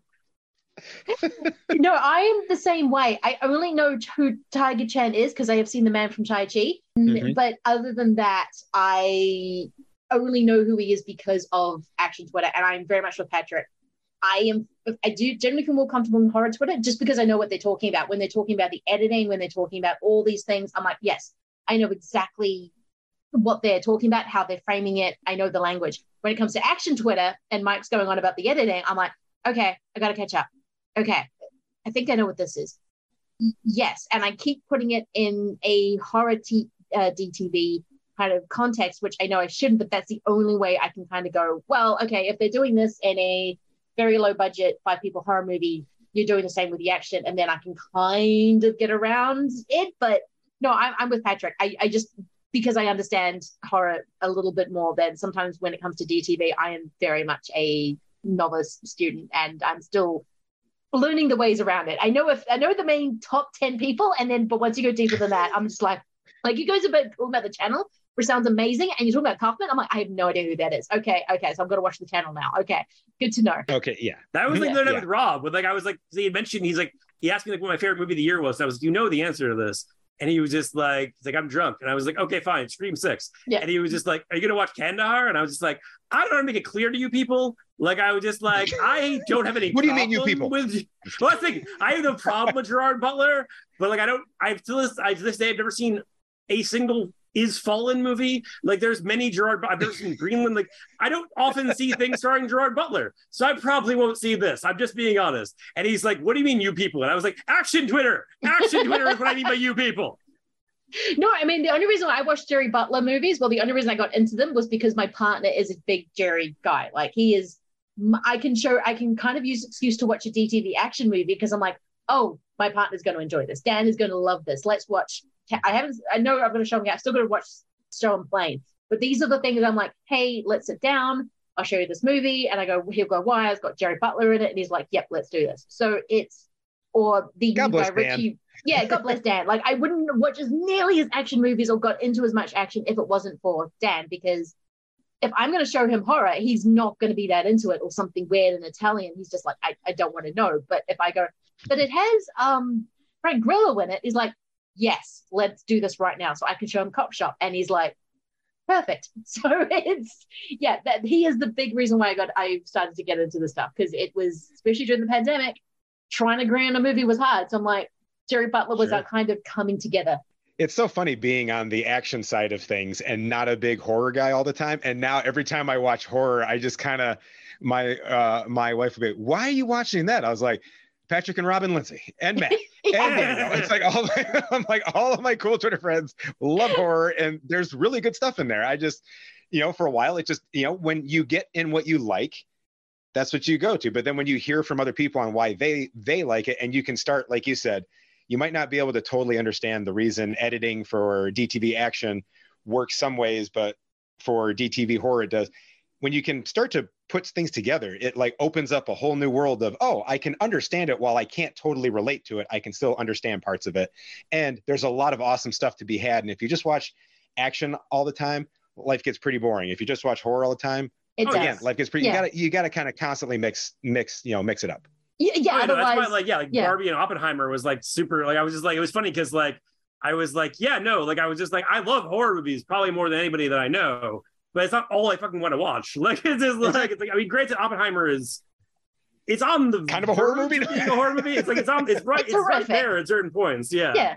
So I mean, like, I, it definitely, I was, there's elements of it. Yeah, I was a little bit worried that we're going to go into what happened in Japan. I'm like, I don't think I'm ready for this sitting in a screening yeah. on a big screen. See what happened. No, I don't. Okay, you're talking about it. Okay, this I can handle.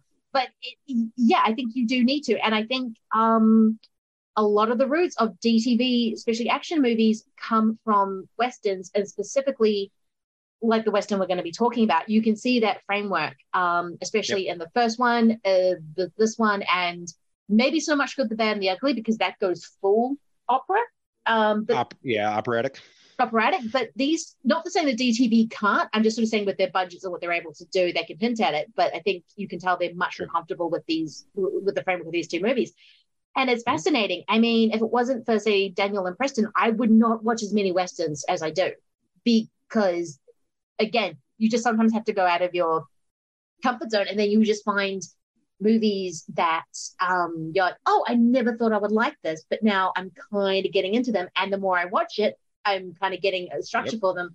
And then, say, the more I listen to uh, Action for Everyone and Action Addicts, I'm learning the language around them. So it kind of makes me a little bit more comfortable talking about them than, I say, three years ago when I've gone, he kicks. I like the kicking. That's that's my contribution. I was at Scream six opening day, and I was texting Patrick about it afterwards. I was like, Who who am I? What have I become? Not- so to be fair, uh, Scream six is kind of almost an action horror movie. Like, it's not quite there, but it is very, very Still close. In my top five this year. It's great. So Yeah, I me mean, too. Yeah, me too. So- Scream six rules. Um, yep. Uh, Patrick, what is going to be your trailer for, for A Few Dollars More? See, I actually thought I was going to steal this from Andy, but when Andy didn't take it, I was like, I'm taking it. Um, the kind of, to me, the perfect kind of connective tissue movie was um, the remake of three ten to Yuma that James Mangold did. It's probably cheaper just to let me rob the damn thing.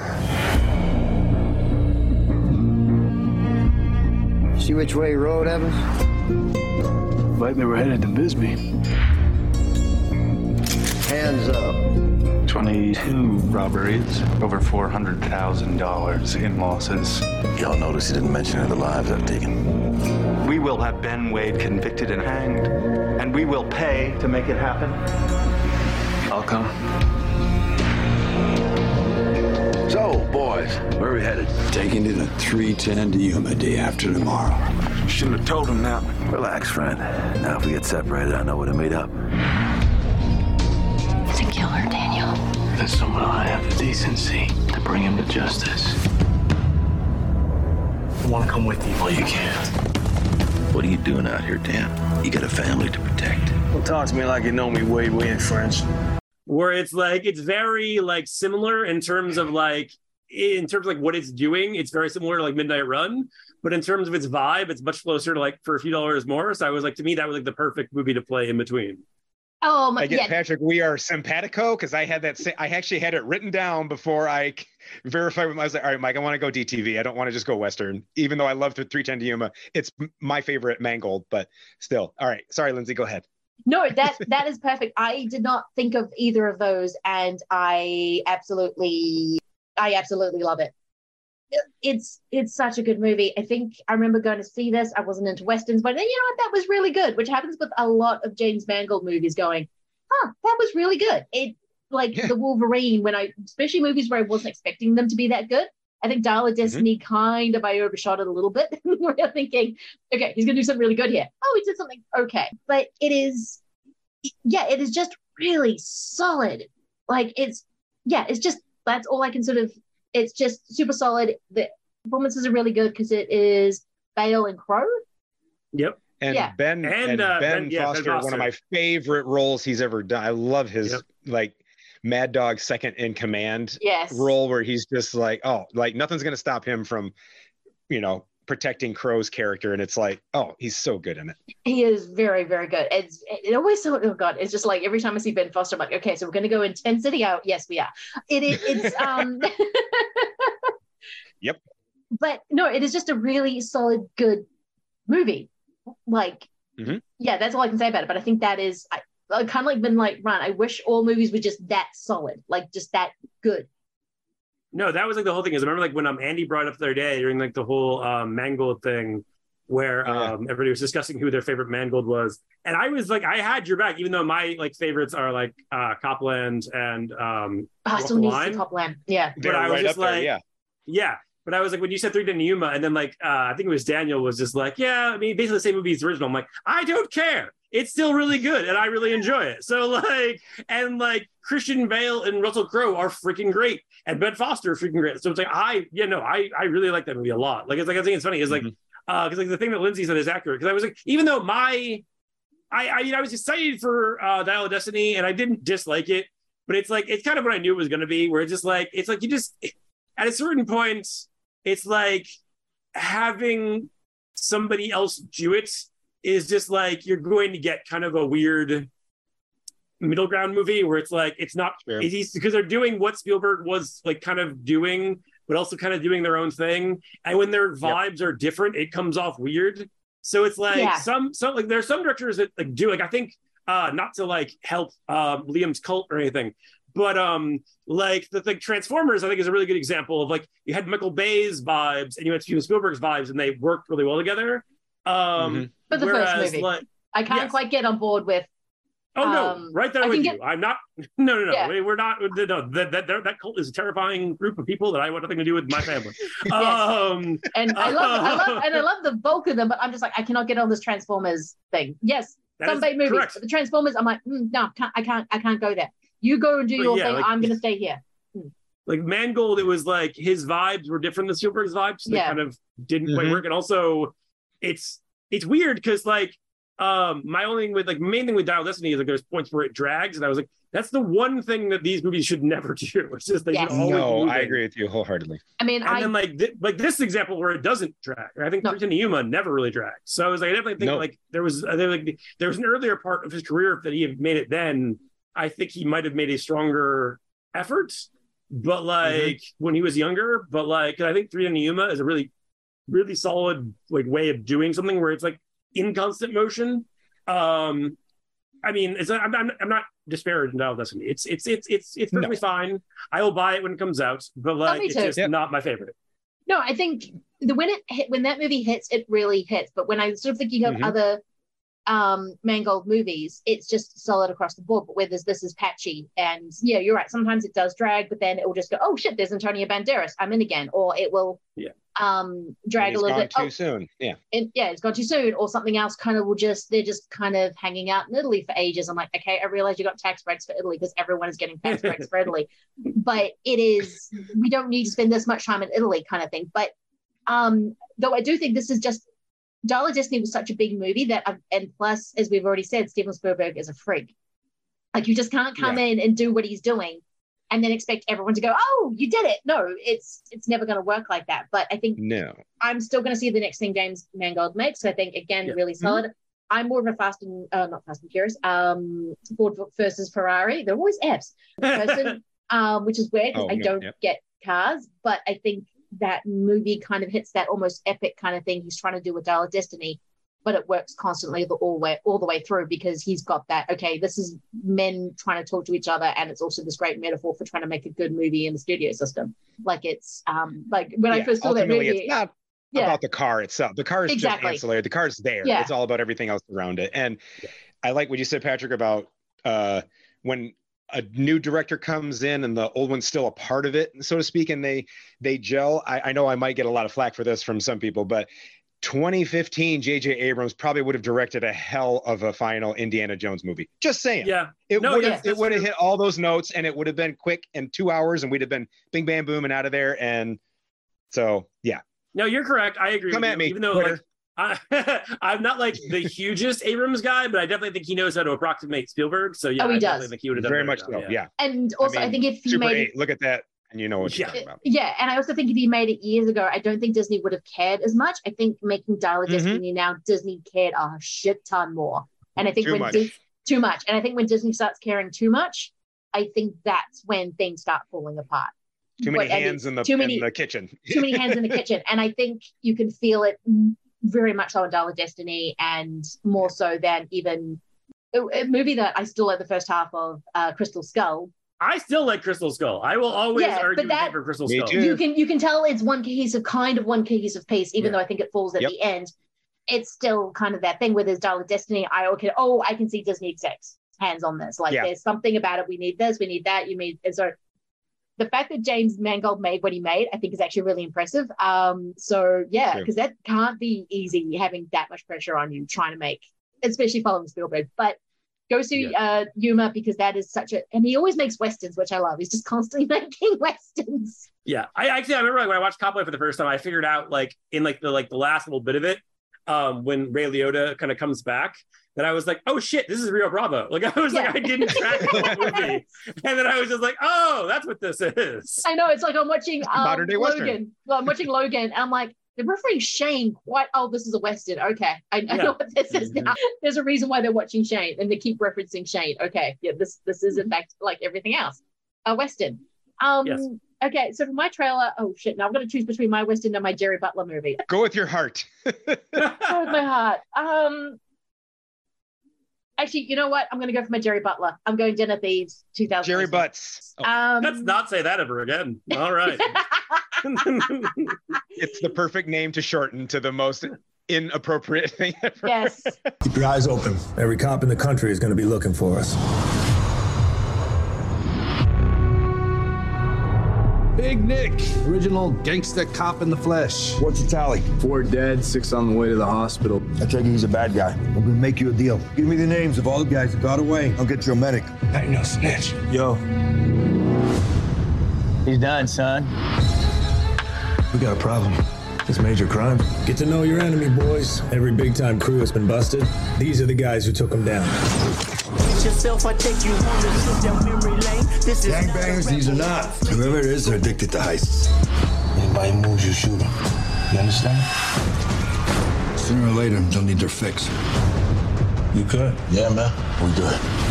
Change the plans. We're trading up. The Federal Reserve. It's like Fort Knox. At any one time, there's anywhere between five hundred and eight hundred billion dollars in there. Every millimeter of it covered by cameras, sensors, and motion detectors. Stand across the street and stare at the building for two minutes. You have security on your ass. Only bank that's never been robbed. That's why we're going to rob it. Every time I'm in the street. This movie should not be as good as it is. This is a movie you can smell. Um, everyone smells disgusting in this movie because everyone's hairy and been drinking whiskey for twenty-four hours. It is... such a good bank heist slash we're trying to stop the bad guys, but I think we're kind of are. Are we the bad guys? I think we're the bad guys kind of movie. That it is, I mean, is it low rent heat? Yes. I was going to say, yeah, it's like D T V heat. Yes. It is D T V heat, but I think that works in its favor. Like it's not, mm-hmm. doesn't reach the heights of heat because nothing ever is ever going to reach the heights of heat. So it knows kind of where it needs to stay. But yet, this is kind of the ultimate men being disgusting men kind of movie that is grimy, that is slimy, that is mean, Jerry Butler is is kind of awful in this movie. Like, he's just let his whole life fall apart, and totally. um and he doesn't care. He doesn't care. Like, that's the sad thing about his character. Yeah, doesn't care a bit. He doesn't mm-hmm. care that his wife. He's he. The only way he can deal with his wife trying to leave him is to be threatening, because that's the only way he thinks he can communicate with another human being. And yeah, as I said, this movie should not be as good as it is, but it is really good. Like, mm-hmm. yeah, it's just one of those movies you stand and go, yeah, that was a good time. Like, a really good time. I think it's helpful when your supposed heroes are also jerks and assholes, because then you're you're kind of rooting for both, and you, it's one of those rare times when you're like, Pablo, yeah, no, he's good. Like, no, he's wonderful. Like, I like that guy's when he shows up on screen. You know, Schreiber, he looks, he just there's a certain thing about him where I'm like, oh, I like that dude. I like when he's in movies. I've you know, and it's one of those. It's nice that he's not just your typical bad guy for bad guy's sake. It's not just. Yes. I mean, sure, they're they're robbing banks and stuff like that, but it's there, there's kind of a brotherhood and a kinship, almost more so than the cops themselves, because they're, like you said, very greasy and very just. Ugh, those are not the cops you ever want. Those are the, those are the cop cars you want to get smashed up. No, they no, no, those are, are all cop cars, Andy. Yes. All cop cars. Uh, you're right. All right, you're right, Patrick. There is. They are kind of the ultimate corrupt cops, even though they think they are doing the right thing. It is. Mm-hmm. it, Yeah, which, and also um, O'Shea does kind of remind me a little bit of uh, Gian Vol- Vol- Volonté. I'm butchering his name. The very pretty bad guy who is was also the bad guy in uh, Fistful of Dollars, but he really gets to kind of have a broader character and kind of motivations, even though everything he's doing is disgusting. Like, there is nothing about oh. him, his actions, that you redeeming can say, oh, no, redeeming at all. But he's got this compelling kind of thing. And no, I, I yeah, if you have not seen it and you think it's uh, um, uh, low rent uh, heat, it is, but it's still worth watching. I mean, just because a movie you can tell its influences doesn't make it not good. So, yeah, with that, we are going to get into, uh, well, I actually straight up masterpiece. As soon as they start playing those pipes organs when he's about to shoot, having to deal with that guy, uh, Gian, I'm just like, holy shit, this is like Sergio Leone flying. Um, and that is, of course, for a few dollars more. Well, there's such a big reward offered under you gentlemen that I thought I might just tag along on your next robbery. Might just turn you into the law. Naturally. I'll be in the tavern. The air around here stinks anyway, just like the food. But the month will go fast.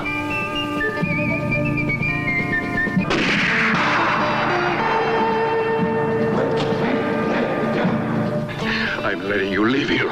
That's so you can tell everybody you've seen what takes place here.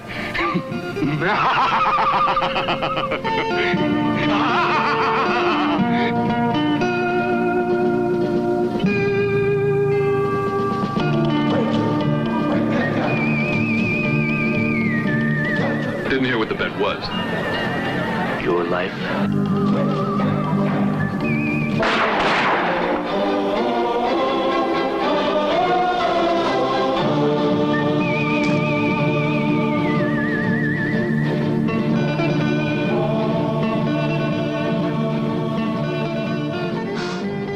We'll start with Andy, because you and Preston kind of were coming up and you'd said, had you grown up with this movie or something you discovered later? Because it is...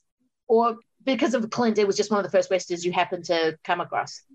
Right. No, it was uh, it was early on, because uh, there was a, a big phase where I was into like Young Guns and other stuff like that. And I just wanted to get as many action movies under, you know, nine and ten year old Andy's belt that I could, uh, and uh, Westerns and stuff. And my dad introduced me to The Good, the Bad, the Ugly.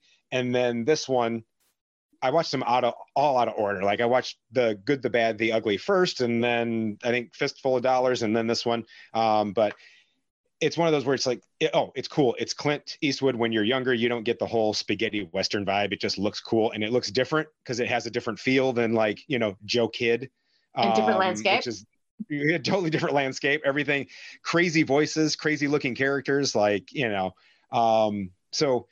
And then as you grow up with it and you look at the filmmaking that was done and how influential it is on everything we're watching, you know, like that came afterwards, and you're like, oh, that's why these are so important and so beloved. Not just because they're Clint Eastwood and they're cool movies. They're, there's things that were never done before that, that kind of set the tone for what came afterwards. So, uh, yeah, so it's kind of been I can't remember a time when I didn't know this movie, but now after rewatching all of them in the last couple of months, I would put this as one of, as my favorite of this, of the Man with No Name trilogy.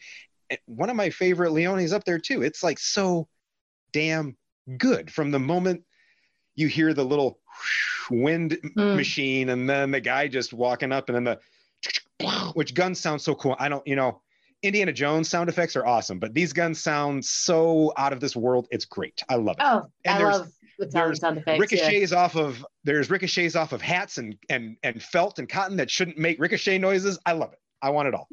No, it really is. Uh, Patrick, what is your history with this movie?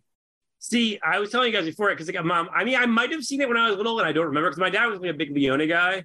Um, but um, I, at least this trilogy, I remember that he had these on tape. Um, but I saw uh, Good, the Bad, the Ugly um, when I was like a teenager, um, and I liked it, but I was like whatever about it. And then like years later, um, I saw um, Fistful of Dollars. And I was like, yeah, this is cool, whatever. And then like, um, it wasn't until like the pandemic that um, when I basically just was like sitting around, like basically checking things off my watch list or like watching things I hadn't watched in like years. And so like I watched um, Good, Bad, the Ugly again. And I was like, oh, this is fucking awesome. Like I was like, this is, I, I love this.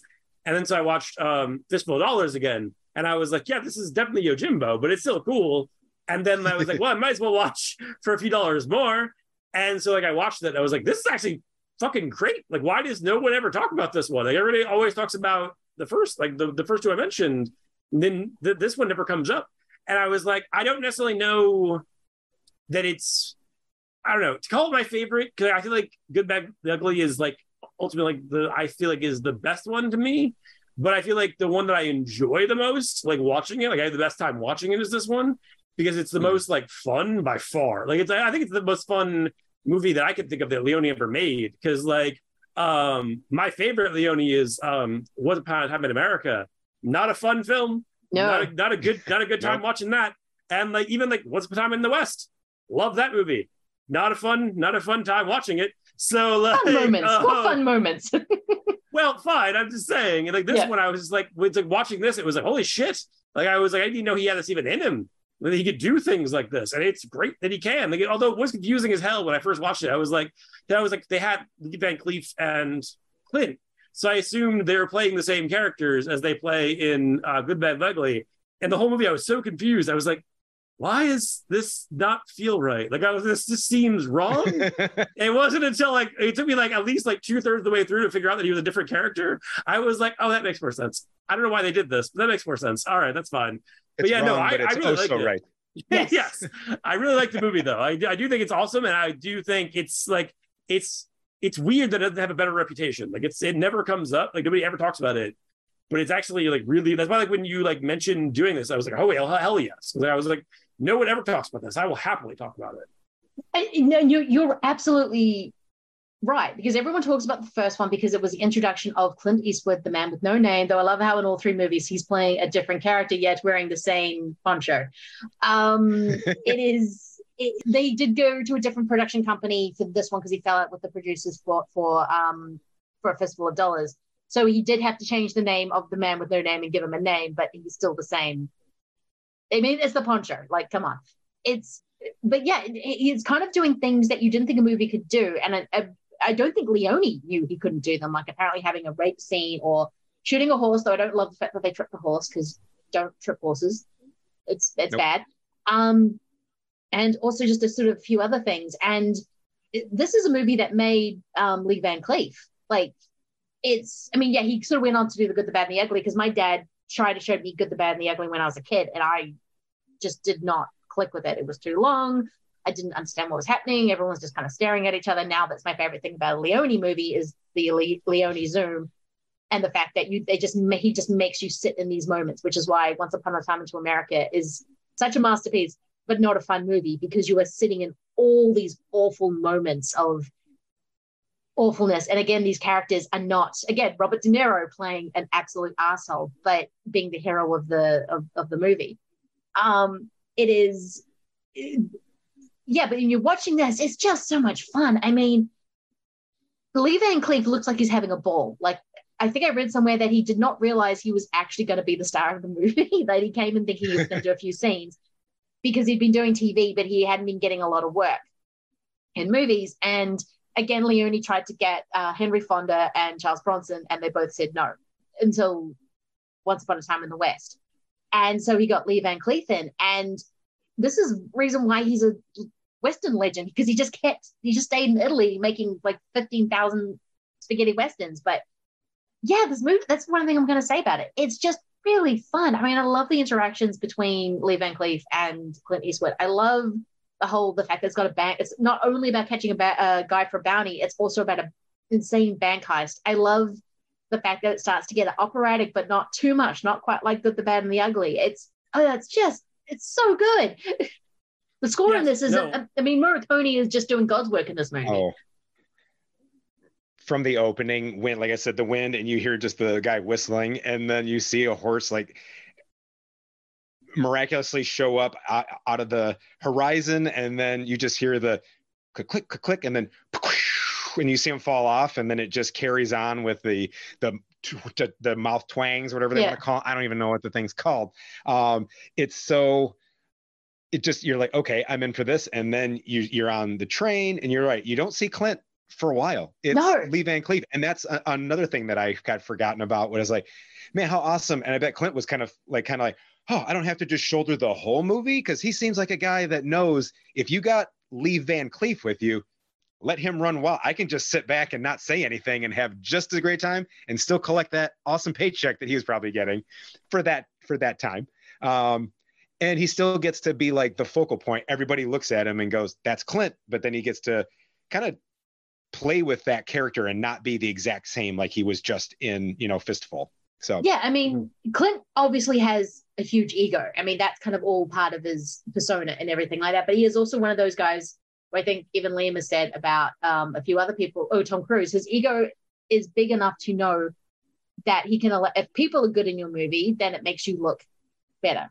And he, Clint's yep. always understood that, as well as constantly making What's out like, with twenty-three-year-olds, no matter how. He's literally that guy from Dazed and Confused. Um, That's like, but I think it's, it's like the pro wrestling thing, where it's like, it's yes. like um, if you beat a guy who doesn't look like anything, then you don't look better. But if you beat a guy who is like suddenly like being built as like the guy, and then you beat him, then you look that much better. So as thing is, you know, like that that's. Where the ego is, it's intelligent. It's like, what's yeah. why, like, yeah. it's like, if you don't, if you don't have somebody, if you haven't made a big deal out of somebody, it doesn't make a difference if you kick the shit out of them. Like, it's like, you, they have to be a threat for them to, for it to matter that you beat them.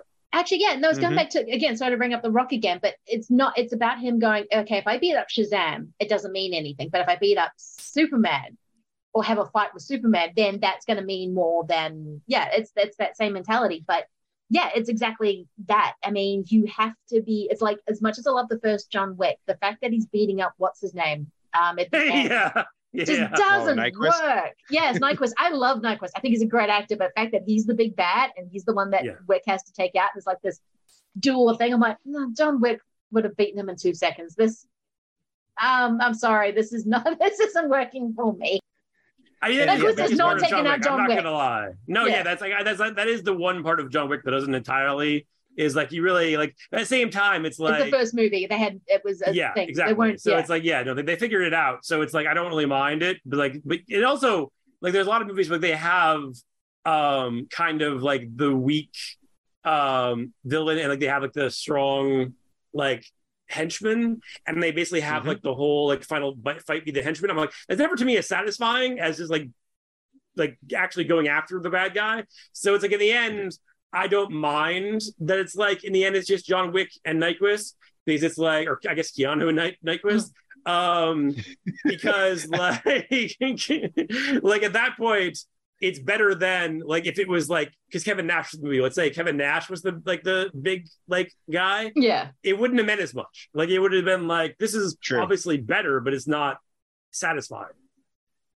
No, it's like in Lethal yeah. Weapon two when you have to take out the eye of yes. like, d- d- immunity. It means more when Danny Glover's shooting him in the head more than his his henchman. But just the image yep. of those two fighting, I still can't because only because I've seen the other three movies where I know that the big bad is the killing is so satisfying, especially in four, when he's a little weasel with his henchmen, but the fact that what's his name just does not die. It's like, why won't you die? Um, is kind of amazing, but it's just that, I don't know. It, it's the first movie. I know what the other three bring, so that's the only reason why I say this. If there was only one John Wick movie, I would have said fifth movie. I, I almost picked four as my as my trailer for this one too, because it, but I'm like, no, that's too on the nose, because there's, when you're watching this again, and like you said, when they're squaring off and the whole opera's, I'm like, that that's that's the end music cue from John Wick. Like they yeah. stole that right out of this. Like no, no. It wears its love for these movies on its sleeve, and I Chad, love it. In Special Four is that. making Sadowski is making a Leone movie in four. That is mm-hmm. what he's doing. He's just applying it to more of an action beats than a, I would say, a um a, a more Western thing, which uh, obviously this what Leone's doing. But I have been watching a lot of Westerns lately, and the whole bounty hunter who protects the guy to later try and kill them is such a trope that I, when I was watching before, I'd forgotten about it, and then I'm going back to these spaghetti Westerns going, that's just what spaghetti Westerns do all the time. There's always the badass who goes, nope, because why did you save him? Because I'm going to kill him. Like that is, and I'm ramping up the money. I'm like, why didn't I think that was such a spaghetti Western moment? I mean, that's the thing. Is, like, has... to, to be fair, though, I mean, like I will say, though, it's like, just, just real quick, like Westerns, I feel like they still exist. They just kind of got like absorbed into like action movies at a yes. certain point. Because sure, like, yeah. I remember um, like, When I, I mentioned the Copland example, but also like I remember when I watched Die Hard. Um, I mean, I saw Die Hard a million times as a kid, but like um, the first time I watched Die Hard as an adult, after I had watched like High Noon, I was like, oh, it's oh. the same fucking movie. So I was just like, that thing is, I was like, I feel like Westerns didn't go away so much as they just kind of got absorbed into action movies. So like having like John Wick four, like doing Leone stuff isn't entirely that surprising, oh, just by no. virtue of the fact that I feel nope. like, yeah, it just, it all just kind of got turned into one big like soup. Yeah, no, it's like yeah. uh Roger Corman once said that I can't make a movie, I can't make a Western because no one likes horses, so I'm just going to swap swap them out with motorbikes. It's yeah. it, it just the Western just evolved, and now we get things like um Triple Threat and uh Dinner Thieves and John Wick, and they all follow these very similar plots to to what a Western would do.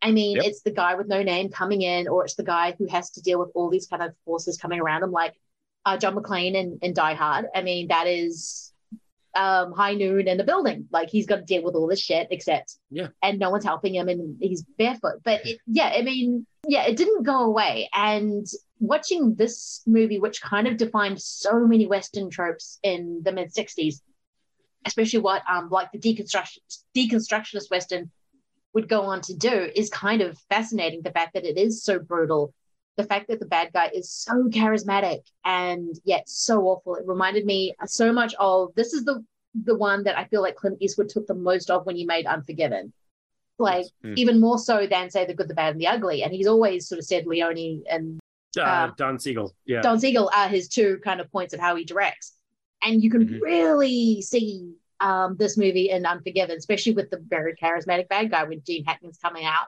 being the mon- most charismatic monster you can see. That is uh, El E Elinoni, I think it is. Um, oh, he's so pretty, yet he's so awful. Like, but you can't stop watching him, and he's just the way Leone's just kind of building toward these things. But he's also doing the fact that we keep going back to. He's doing things because they look cool. He's not doing things because he wants them to be. Like, um, I mean, he will do this more in his later movies, especially Once Upon a Time in America, where everything's a part of the theme. But this one, mm. Clint Eastwood just looks good in a poncho. That's that's why he's continuously wearing it. He looks good in that. I mean, and once you go back and watch, and you know the whole, you know, uh, Lee uh, Lee Van Van Cleef's whole arc. When you go back, I was like, did he just crash Zoom on the eyes of a real actor and the eyes of a poster? Because when he sees the wanted poster, it's like, and I was like, we're crash zooming on posters now? Like, yes! This is not. And it's so wonderful. And I'm like, oh, duh, I should have known that he's got history with him because of that alone, because nobody else gets it. Eastwood looks at a wanted poster, he just takes it and then walks off. And then uh, this, out of all three, this has my favorite intro to Eastwood's character, when he just says, another guy came by looking for him. What was his name? Oh, Manco. Lightning crash, walking in, you just see the cool gun with the, you know, little snake on it, and then the poncho, and just Eastwood walking his horse in because the horse is tired. Yes. No, I love, I haven't seen The Good, the Bad and the Ugly in quite a while, which is going to be interesting going back to, because I've always sort of said that's my least favorite out of the three, even though I think it's the be- better made. Um, because mm. I always would just want to watch for a few dollars more and um, uh, fris- in, a, in a Fistful, because they're just funner. Um, but yeah, just his, I mean, Leone knows how to introduce a character. I mean, when Lee Van Cleef's holding the Bible for ages, and then he puts down, he's got the pipe, and the guy's like, I, I just made this man mad, and he's going to kill me now. I'm like, yes, this goddamn Lee Van Cleef. Yeah, and I love the guy goes, the train doesn't doesn't stop here, and he goes, the train will stop here, and he just I, like, I'm I'm stopping here. Yes. Yep. I don't yeah, know. His, his eyes are perfect Western eye, like Lee Van Cleef's face eyes. Is just oh. yeah, perfect. The camera just, when it zooms in, I'm like, Just just stay right here. I'll just watch this for two hours. We're fine. Yeah. I can just watch Lee Van Cleef being a badass for two hours. I am absolutely fine with that. And he is such a badass. Like, he is just, I, I love his arc. I love the fact that it is mo- ultimately more about revenge than it is um, just the bounty, which it is for uh, Clint Eastwood. I love their relationship. It does remind me a lot of Charles Grodin and uh, Robert De Niro. Robert De Niro and Van Cleef are very similar for me in this movie. They both have these kind mm-hmm. of underlining um, things, and that they want to get this guy because they just they destroyed their lives, and they're using this other guy to do it. Like, well done, Preston. Um, I didn't realize the themes were, the, the themes ran that deep. I mean, no, that's what my thing is. Like, I, it's funny because like they're so, I guess they're like so inextricably linked at this point. Because I, I remember that was the whole reason. Um, because like uh, Rob and I covered uh, Escape from L A on here, but like Escape from New York, I guess the whole reason that like Kurt Russell talks essentially like kind of like Clint Eastwood in that is because like, being on set with Lee Van Cleef, it just kind of put him in that mindset of like doing a Clint, a Clint thing. And I was, that's my thing is like, I, it's funny because like, I don't, okay, this is going to sound, I know this is going to sound probably bad. Um, it's not that I don't like Fistful of Dollars. I, cause I, I, I do, but like, it's such a, and, and I, and I don't, I, I should also note, um, I definitely believe him when like, I, I've heard him say that like, they didn't intend to make it unauthorized, like remake. They intended to get his permission, but they just couldn't. And I was like, you know what? The time before the internet, that makes sense. Yes. Like, we're just like, mm-hmm. he's in Japan, they're in Italy. Like, I can imagine that can be difficult. So and like, I definitely, was, whatever. Yeah, and Kurosawa was already the master director by the nineteen sixties. Yeah. Like, he was already yeah. the yeah. big kind of thing. So to try and get a hold of him when you're just this little tiny, not quite Leone yet, it would be a thing. And I do love um, A Fistful of uh, Dollars. Yeah, no, I'm not, Mike, I'm not speaking against it. Like, it's no, just, it's just, just like, I, but it's even, just, yeah. Yeah, no, because me and Mike were talking about it, and we just kept going, this is really slight. It's even slighter than Yojimbo. Because exactly. Clint, and Leone yeah. said about Clint when he first hired him, and he was definitely not, I think it's like his fifth choice. Like, it was the guy he could get. It was, he had two expressions, one with a hat on, one was off. And he doesn't have, he's, he doesn't, Clint will become a better actor, but he's not a better actor yet in that movie. And it's very slight. It's very kind of simple. It's just a badass, simple kind of this guy trying to do a remake of Yojimbo. And then he get, then it kind of hits off because it is a very cool looking movie, and you just, everything about it just kind of works. You have the Morricone score and everything. So then he makes this movie, and that's when you can feel him starting to stretch his legs a little bit. Like he's yeah. playing with certain things, and the whole thing from what I can gather is that he didn't realize he was breaking the rules of the Western, because he was a huge Western guy. Like, that's why I kept making Westerns, but he didn't know there were certain rules, like apparently showing both people shoot each other in a uh, in the same shot. Like, you had to, like, it was a new thing, seeing um two people actually shoot each other within the same, same shot was, I did not realize was a new thing. hmm. It was like um sorry, going back to horror, um, with Last House on the Left, was um, Craven not realizing he'd stepped over many lines with that movie. And he was going, oh yeah, everyone was a bit quiet on set when we did the, the rape scene. Yeah, because that scene is brutal. You're putting like all those people through that, and then you're wondering why they're quiet. Like, he, even he said, I would never go back and make that movie again, because I crossed every single line you put. And Which, Leone's yeah. doing it with this, but just not in as a brutal way. No, yeah, I mean, that's what I'm saying. Like, it's like, it's, but like, when you, like, I would, I, I don't dislike Fistful, but like, I would always kind of watch Yojimbo instead. But like, when it, like, wait, that's definitely fair. Oh, um, is it ever? Uh, but like, moving like through the trilogy, I was just like, it's funny how like, I do feel like they kind of get better as they go on. Yes. because mm-hmm. like I think that like I because it's like I I definitely understand your feelings on Good, Bad, and Ugly because I used to have that too. Like it wasn't until recently that it finally clicked for me where I was oh, like, oh, now it, I really yeah. like this. Like it's for like a yeah. long time I was just like it, I had the same feelings where I was like, this is really long and not a lot is really that interesting. I was like, I'm kind of not I'm not super into this. It was like, I remember like, that was like um when um I had first gotten into it. Uh, my friend and I actually had gotten way more into it. Um, but I remember it was around the time that um, the second Pirates of the Caribbean had come out. And um, we were like watching it in the theater. And like there was like, one part towards the end when he like elbowed me. And he was like, Good, the Bad, the Ugly. And I was just like, oh yeah. Like I was just like, it's like they they did kind of, they totally take from that. So it's like, it was so, it's it's so like influential. I think that also oh, is probably so influential. Yeah. Kind of taken from the like, it's like by the time you watch it again, it kind of loses some of its like specialness. Um, sure. But like, I do think this one, as I said, like, because it's kind of the least, it's the, it's the, it's the road least traveled in terms of like, when people talk about Leone, it's always kind of like the, the one that never comes up. I think that it definitely helps it a lot because watching it, it's always this like really nice surprise. Whereas like, I remember like, cause I hadn't watched it in like, since like, like probably like twenty twenty. Um, I just remember really liking it, but I didn't remember like a ton about the plot. It's just like, I hadn't watched Midnight Run in like forever. That's when you like presented these two as like an option. I was like, I don't understand. And then I was like, oh, bounty hunters. Okay, that makes sense. Like I was just like, like but I didn't track that at all at first. I, no, I mean, I was the same thing. Like I knew, all I remembered about um, for a few dollars no more, it was bounty hunters. So when I sort of heard about the stuff, I was like, okay, yeah, that makes sense. And it was kind of this eighties action with this kind of classic Western that I was kind of joking about.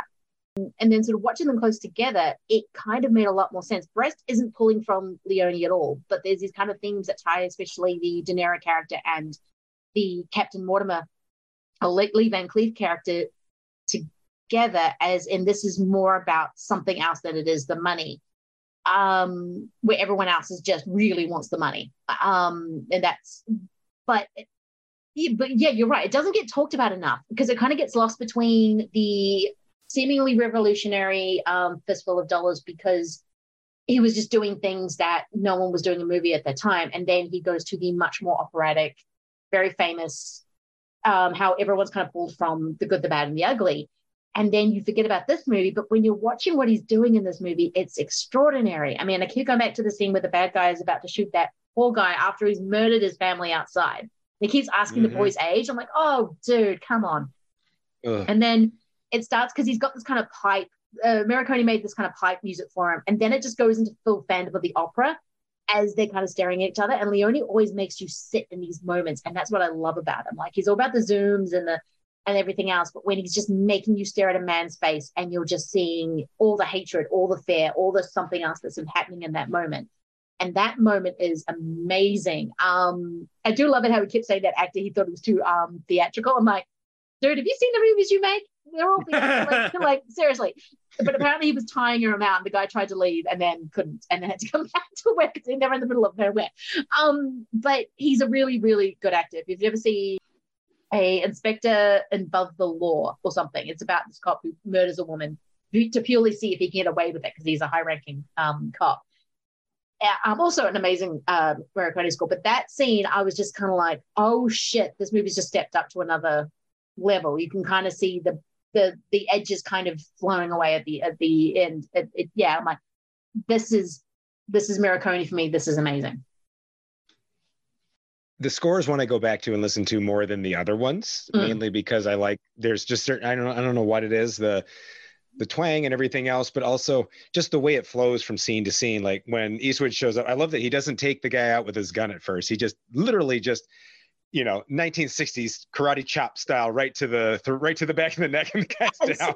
And then the Roger Moore like the guy, and then there's just so there's moments like the guy who when they go get the guy who's getting shaved, he comes in and you see him up close. He's like. He's like, let Red go. And it's like half of his beard's gone. And it looks so comical, but it's it's like funny because it's like, oh, great. And then Eastwood just kind of looks and is like, okay. And mm. then just bam, bam, bam, bam, takes them all out and is ruthless. Yet you're right. This one, he starts to evolve a little bit. He's got more to it. There's like, he's found that movie star mm. kind of charm and swagger that he's got. Because there's time where he just kind of sits down and puts his uh, you know, feet up at times and just is looking out, or when he's talking to the the kid when he shows up in the town and yes. the kid tells him where people are at, and the kid asks for more money, and he's kind of like, all right, I don't appreciate this, but I respect it. So he gives him more, and uh, just so many different things like that. And that scene with the bad, you know, where the bad guy truly shows how bad he is. Like, it's one thing when he walks up to the guy who is in the cell with him and he kind of just whispers something to him and then just shoots him point blank in the side. And then I love how nobody just falls down in this movie. If you get shot, you're spinning around three times and landing on something or falling. It's amazing. Um, like, yeah, it's, it's, it's, I love yeah. how people get shot. They just, yeah, they never die. They just do a spin, then fall. It's like a little dance they do before they, before they fall down. Or there's always two shots, like when, you know, the one guy is trying to get away from uh, uh, um, Mortimer, and he shoots him when he's on the horse, or he shoots the horse, like you mentioned, which is not cool at all. But then it's that awesome scene where he takes that gun out, which I've never seen anybody else in a Western use, putting a little like stock on a, a longer pistol. And then the guy's just a perfect spaghetti Western face with those teeth and everything else. And he's just shooting at him, and the bullets are getting closer yes. and closer. And I'm like, dude, what are you, nuts? Don't do that. That guy's better than you. And then, and you just see, one shot, you know, him drop. And then the, you know, bullet hole, which props to the makeup effects, because the bullet, you know, the stuff looks good. Yeah, I mean, even the scene where, you know, John's smacking that guy around, if you look up close, because, you know, thanks to the wonders of, you know, H D, the guy's got like marks on his face. And I was like, ooh, did the actor like really hit him? I, no, I, I, I honestly don't know. Actually, I think this is actually like Hong Kong movies when they wouldn't necessarily always pull their punches. I think this is, I think people were getting slapped in this movie quite a bit. Yeah, I totally think I mean, so. It's funny because yeah. like, I do think it's like the weird thing. I remember like, um, it's because it, you, you mentioned like the bullet hole, but it's like, I do think it's like, it's the, it's got the Leone thing of, um, I remember uh, like a Patton Oswalt, it was like a joke once where he's like about like, um, Good, the Bad, the Ugly, and like the violence, where he's like, somebody talked about how it was too violent. He's like, literally all it is is people like shooting, and it's like, ah, ah. And it's like, it's like, he's like, grab their side, like fall down.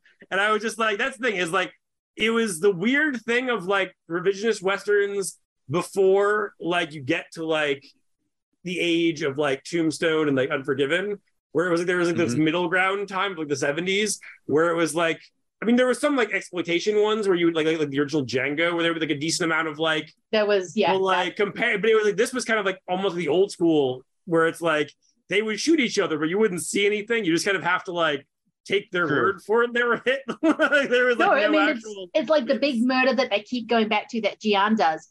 Like he's literally just holding inside and then falling down on the bed like that. But they will do something where they do do a little bit of makeup where you see a guy who did get shot in the head. So it was like they were picking and choosing of which moments they could use certain things or whenever they had money, I'm mm-hmm. guessing. I'm not one hundred percent sure. Also probably just standards and practices of that time is probably yeah. an issue too. Exactly. Um, but it is, I mean, that moment when he's shooting that guy with the, with the, the first time you see that uh, gun that's clipped onto the thing, the way he just like unleashes the thing on the horse and you just see like six shotguns, like just unfurl, and you're just like, and I'm just like going, fuck yes, this Van Cleef is taking care of business. And then again, he's just standing there with this guy shooting. I'm like, oh, he's dead. Like, he's not taken. But and I love how that movie establishes so quickly the fact that he stops the train to get off. Like, everything about this man is such a badass um, that you know that he is not going to die. Um, but then the way they get caught toward the end by Gion's um, gang is such the daftest thing that it just doesn't quite, wait, I'm feeling your shoulder. Oh, there's guys. Like, it's, yeah, it, it's got this mixture between the goofy and the absolute badass, which I do appreciate about this movie. I think it, yeah, this movie knows when to be funny. Yes. Mm-hmm. Yeah.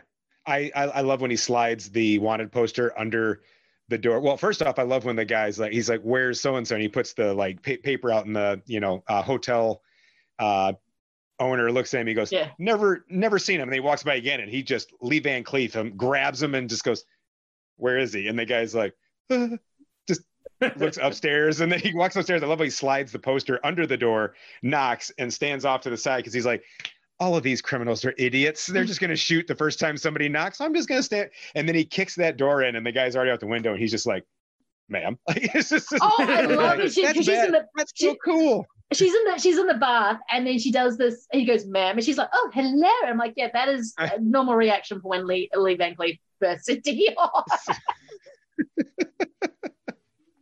it's um it's, yeah, that whole scene is kind of amazing. So it just establishes, and then when Clint Eastwood, it's just a VanCon, and you should burst of lightning. You're like, yep, man with no name. Like, I know for legal reasons it can't be, but it kind of is.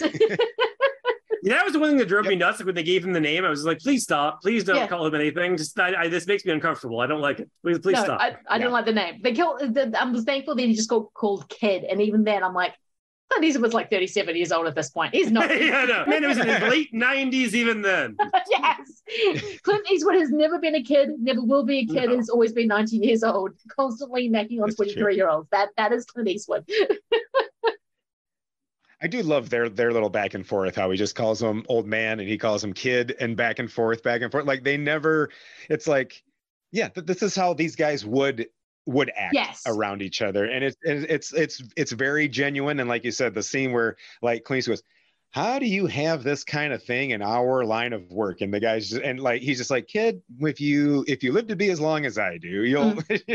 And it's just, you know, they're going about it very different ways, because like you said, Manco's just one who will walk in and just call attention to himself to get who he needs, whereas, you know, uh Mortimer's smooth. He's like, I haven't made it to fifty some years old by just being dumb and doing yeah. this stuff. And and it's almost like there's a little bit of like teacher student, even though they're not trying to be, but there's things that you could argue if they made another story that Eastwood's character would have picked up from Mortimer and then used moving on. But you know, yeah, that's what no. I said. So I was confused as fuck when I watched Good, Bad, the Ugly, and I was like, when I realized they were different characters, I was just like, what the fuck? Like, why? Why is this so different? They like, it's like he he doesn't feel at all like that character. What the hell is going on? I don't understand. What the, where's where's the continuity of this bullshit? Oh and no, it's like, like oh, yeah, never mind. No, it's like Good, the Bad, the Ugly. It's meant to be a prequel. I'm like, but they're all different yeah. characters. What, what is yes. happening? It's not a prequel. Yeah. And this has the best villain out of all of them. Like, oh. I, you know the.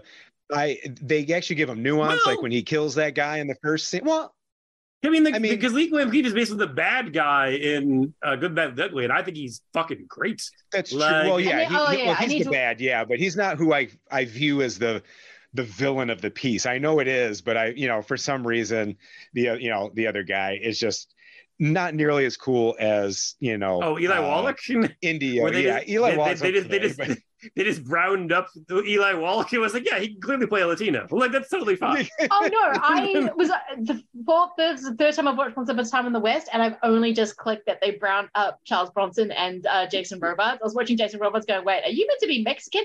Oh, no. I just thought you had grime on you. Oh, no. Okay. Okay. Oh, this isn't I, just, I yeah, Western dirt. No, you're made to well, look that, like that a different race. That oh, didn't no. stop. Like, I remember that was like my thing. I was talking about Rob recently, where I was just like, um, Lou Diamond Phillips, in the nineteen eighties, yeah. if you needed a man that was not black and not white, you call Lou, Lou Diamond, Diamond Phillips. Phillips. He played every single he played every single uh, nation that was not his own, because I only found yes, out recently exactly. he was actually he's a Filipino. He's, he's yeah. Filipino. And I'm like, wait, Lou Diamond Phillips is Filipino. And Dad was like, yes. to Richie Valens. He, yes, it's like, he's your guy.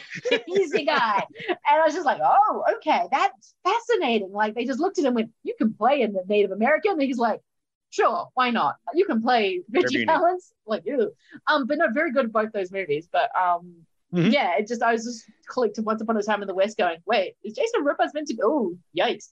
And yeah, uh, he's uh, Eli Wallach kind of overdoes it. I think uh, it will be interesting to see me going back to that movie to sort of see how mm-hmm. I feel about it. But I always have a memory of Eli Wallach being annoying. So gonna... well, he is, but he's yeah. supposed to be. Like, that's that's the point. Yeah. Like he's like he's the like. He's the I trickster. guess like the comic relief, yeah. It's like he's yeah. like the like what yeah, yeah. He's like he's like the one that's like mm-hmm. not the badass. It's like basically like you have Lee Van Cleef and um, Eastwood like out badassing each other. So instead of having a third badass, you just have Eli Wallach like basically like Bugs Bunnying his way through the movie. Good for, that's an excellent point of view. He's yeah. totally Bugs Bunnying it through. yeah, so, yeah. It's going to be an interesting watch when um I start when I, I finally get back to it, it but. It, Yeah, but it's interesting in this movie, Lee Van Cleef and Clint Eastwood aren't trying to out-badass each other. They're both badasses. The movie completely kind of establishes that, but it's sort of more, they're not trying to outdo each other. They're just trying to get this guy so they can get the reward, though you find out Captain Mortimer has a bit, a bit more of a um a different kind of thing to it. yeah, they're not actually trying to out, which I kind of appreciate. I mean, yeah, I think I remember them definitely trying to out badass each other and Good, the Bad and the Ugly. But mm-hmm. um, yeah, I do, I do like their relationship a lot in this movie.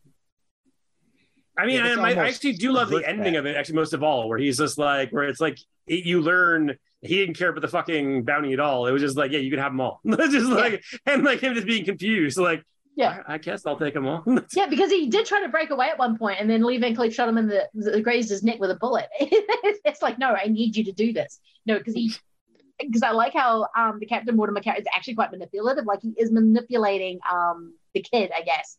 Yeah. Um, mm-hmm. It must have weird saying next to Clint Eastwood, but he's trying to manipulate him so he can get to um, uh, Genio. Um, it's Gianna. I can't say his name. Um, the guy with the pretty eyes. It's Gian Volonté. Yes, Gian Volonté. Um, he's trying to manipulate him so he can get to him, and the whole thing that him kind of forcing him to be in the gang. And I love the line. It's like, when did you realize that he was um. a bounty hunter? No, it's like, oh, only just a night, sir.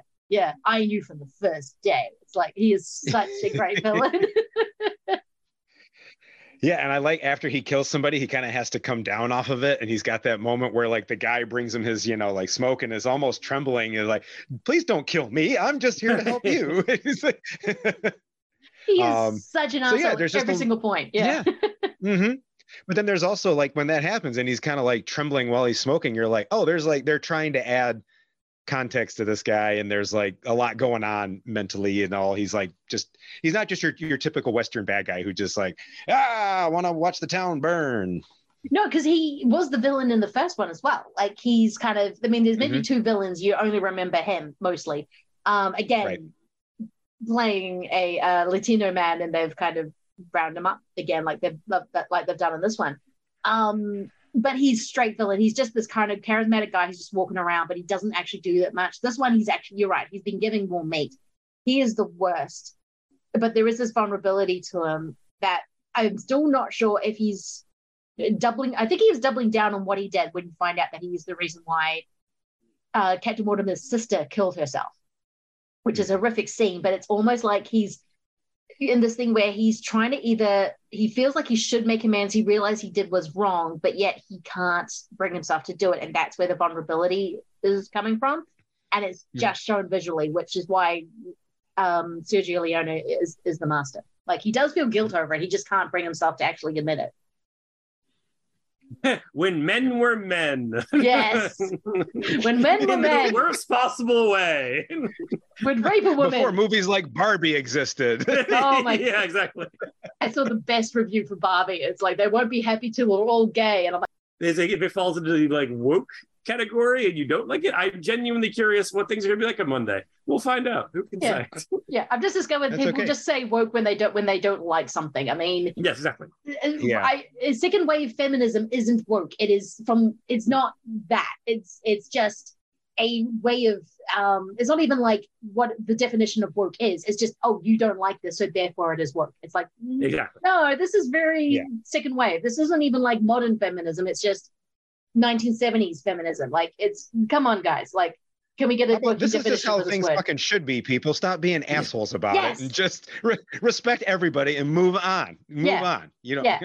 you don't need and everything because I remember like that and was my thing. Yeah. Like, that yeah. was like I remember there was like one time that um because it's like uh, in the, in my office. Actually, speaking of Epler, was um I had posted about the day um that one of my coworkers uh, overheard referring almond milk as woke milk, and like um and Epler was like, yes, I too hate it when my milk has different politics than I. And I was just like, that's, that's fucking great.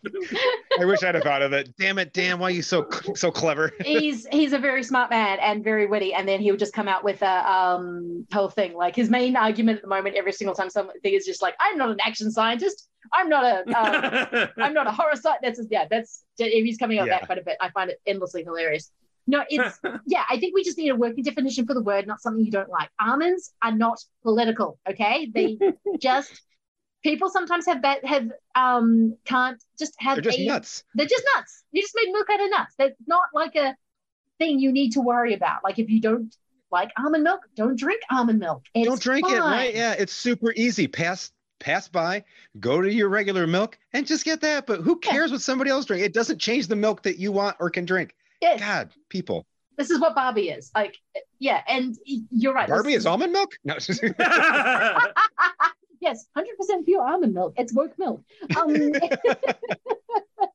it is, yeah, but this is, yeah, as you said, this is when men were men. And, but I do like how, and Leone did this a lot. I mean, a lot of his main characters are, are rapists. I mean, we just have to go back to Once Upon a Time in America. That makes you sit in that rape scene for far too long.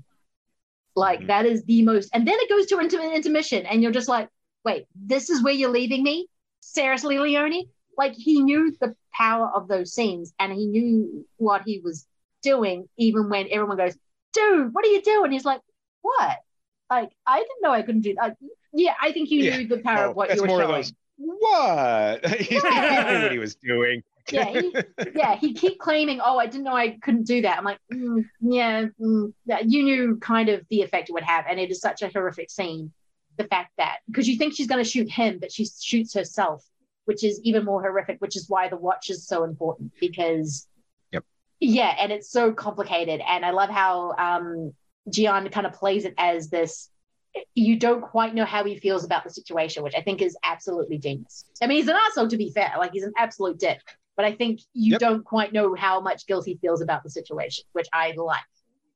Well, yeah, no, I, I, that's the thing I, I do think. Yeah, that, like, no, yes. yeah, exactly. That's, like, that's, so like, that's what like, Leone did, I think. Did, what Leone did uh, with the, like the starting the religious Western, whatever, was it was like back in the day, the like it was like black hats, white hats. It was very specific, and then it was like mm-hmm. this was the era where it's like you had a lot of ambiguity, like yeah. where you could have somebody like Leone, like um, like Eastwood's character. Where it's like he's not really a good guy or a bad guy. He's just hmm. a he guy just in the hmm. world doing what he has to do, which didn't exist yeah. before that, really. So it's like, yeah, no, I definitely think that's it's it's cool that that's true with the bad guys as well, where they're not like straight up, like, like there's more layers to them than just being like, straight up just like evil through and through, hmm. um, which ultimately makes for a more interesting final product. Yes. Mm-hmm. No, it is. I mean, yeah, both, not just mustache twirling. Exactly. Yes. Both these movies got thing from blowback from critics saying it was too nihilistic, too violent, um, to all of this. But then people would just go see these movies, especially more in Europe. I think I can't remember which one broke in America first. It might have been Good, the Bad, and the Ugly, actually. But I know in Europe, people were going to see these movies because they were violent, because they were nihilistic, because they're all these things. And then um, for a few dollars more, Leone's kind of sneaking these kind of complex kind of character moments in um, that not so much with Clint, because I think he, like the whole John Ford, John, uh, John Ford, John Wayne relationship where John Ford just didn't think uh, Wayne could act until he, that was one of his, like, oh, I saw Red River. I didn't realize you could act. It's like, ouch. Yes, John Wayne's well, a dick and probably deserved it, but that is cutting himself. But it's sort of the same thing. Like, I think he thought still the hat on, hat off, and probably maybe, I don't, from my memory, he gets a bit more to do in Good, the Bad, and the Ugly. And, mm-hmm. but you can kind of tell the camera, his camera loves Lee Van Cleef and is really just kind of, again, you don't know what his complete motivations are until, until the end when you realize that was his sister. And so, yeah, it's just magnificent storytelling. Mm-hmm. Yeah, you're right. Even when those two were in the room together, Leone's like, Eastwood's always like kind of walking around doing something, and like the camera's just like, Lee Van Cleef, this is what, who we're gonna focus on right now. And it's like Eastwood walks in and out of frame. Like at one point, remember he he goes over and looks at that same awesome five or six, you know, rifle yes uh, satchel thing that you comment. He like kind of looking, he just goes, huh, that's cool. But he's just not doing much, and the camera's just like Lee Van Cleef, and it's like he's setting everything up. He's kind of our, you know, what kind of drives the story forward. And you're right, it's kind of weird that a Clint Eastwood Western movie, he's kind of second fiddle, but it's done purposefully. And again, Eastwood's smart enough to go, and he's still young enough in his career where he's like, well, I'm going to do what you tell me to do, but I think I know solid gold when I see solid gold. And Lee Van Cleef is solid gold.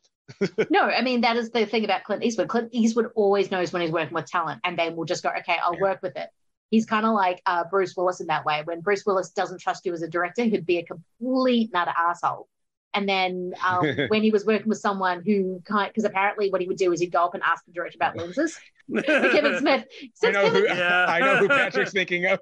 And of course, Kevin Smith is like, I don't know. So he's like, okay, well, I'm just going to be a little bitch then and not take this seriously, because clearly you don't. And even Kevin Smith goes, yeah, I should have actually said more about the lenses. Um, but you ask Wes Anderson about the lenses or something else, and he's going to go, okay, I know what I'm, I know what I'm doing. Um, but yeah, I think Clint was a little bit the same way, but then just realized, oh, I can just make my own movies, and then I don't have to worry about other directors fucking around, except if you're not Siegel or, or Leone. But um, yeah, he's he is kind of sick of fiddle in this movie, and it's fascinating to watch considering he was such the focus of the first one. He's kind of sick and string, and I'm interested to see how the dynamic with him, uh, Van Cleef and Eli Wallach, is going to show up in this this watch.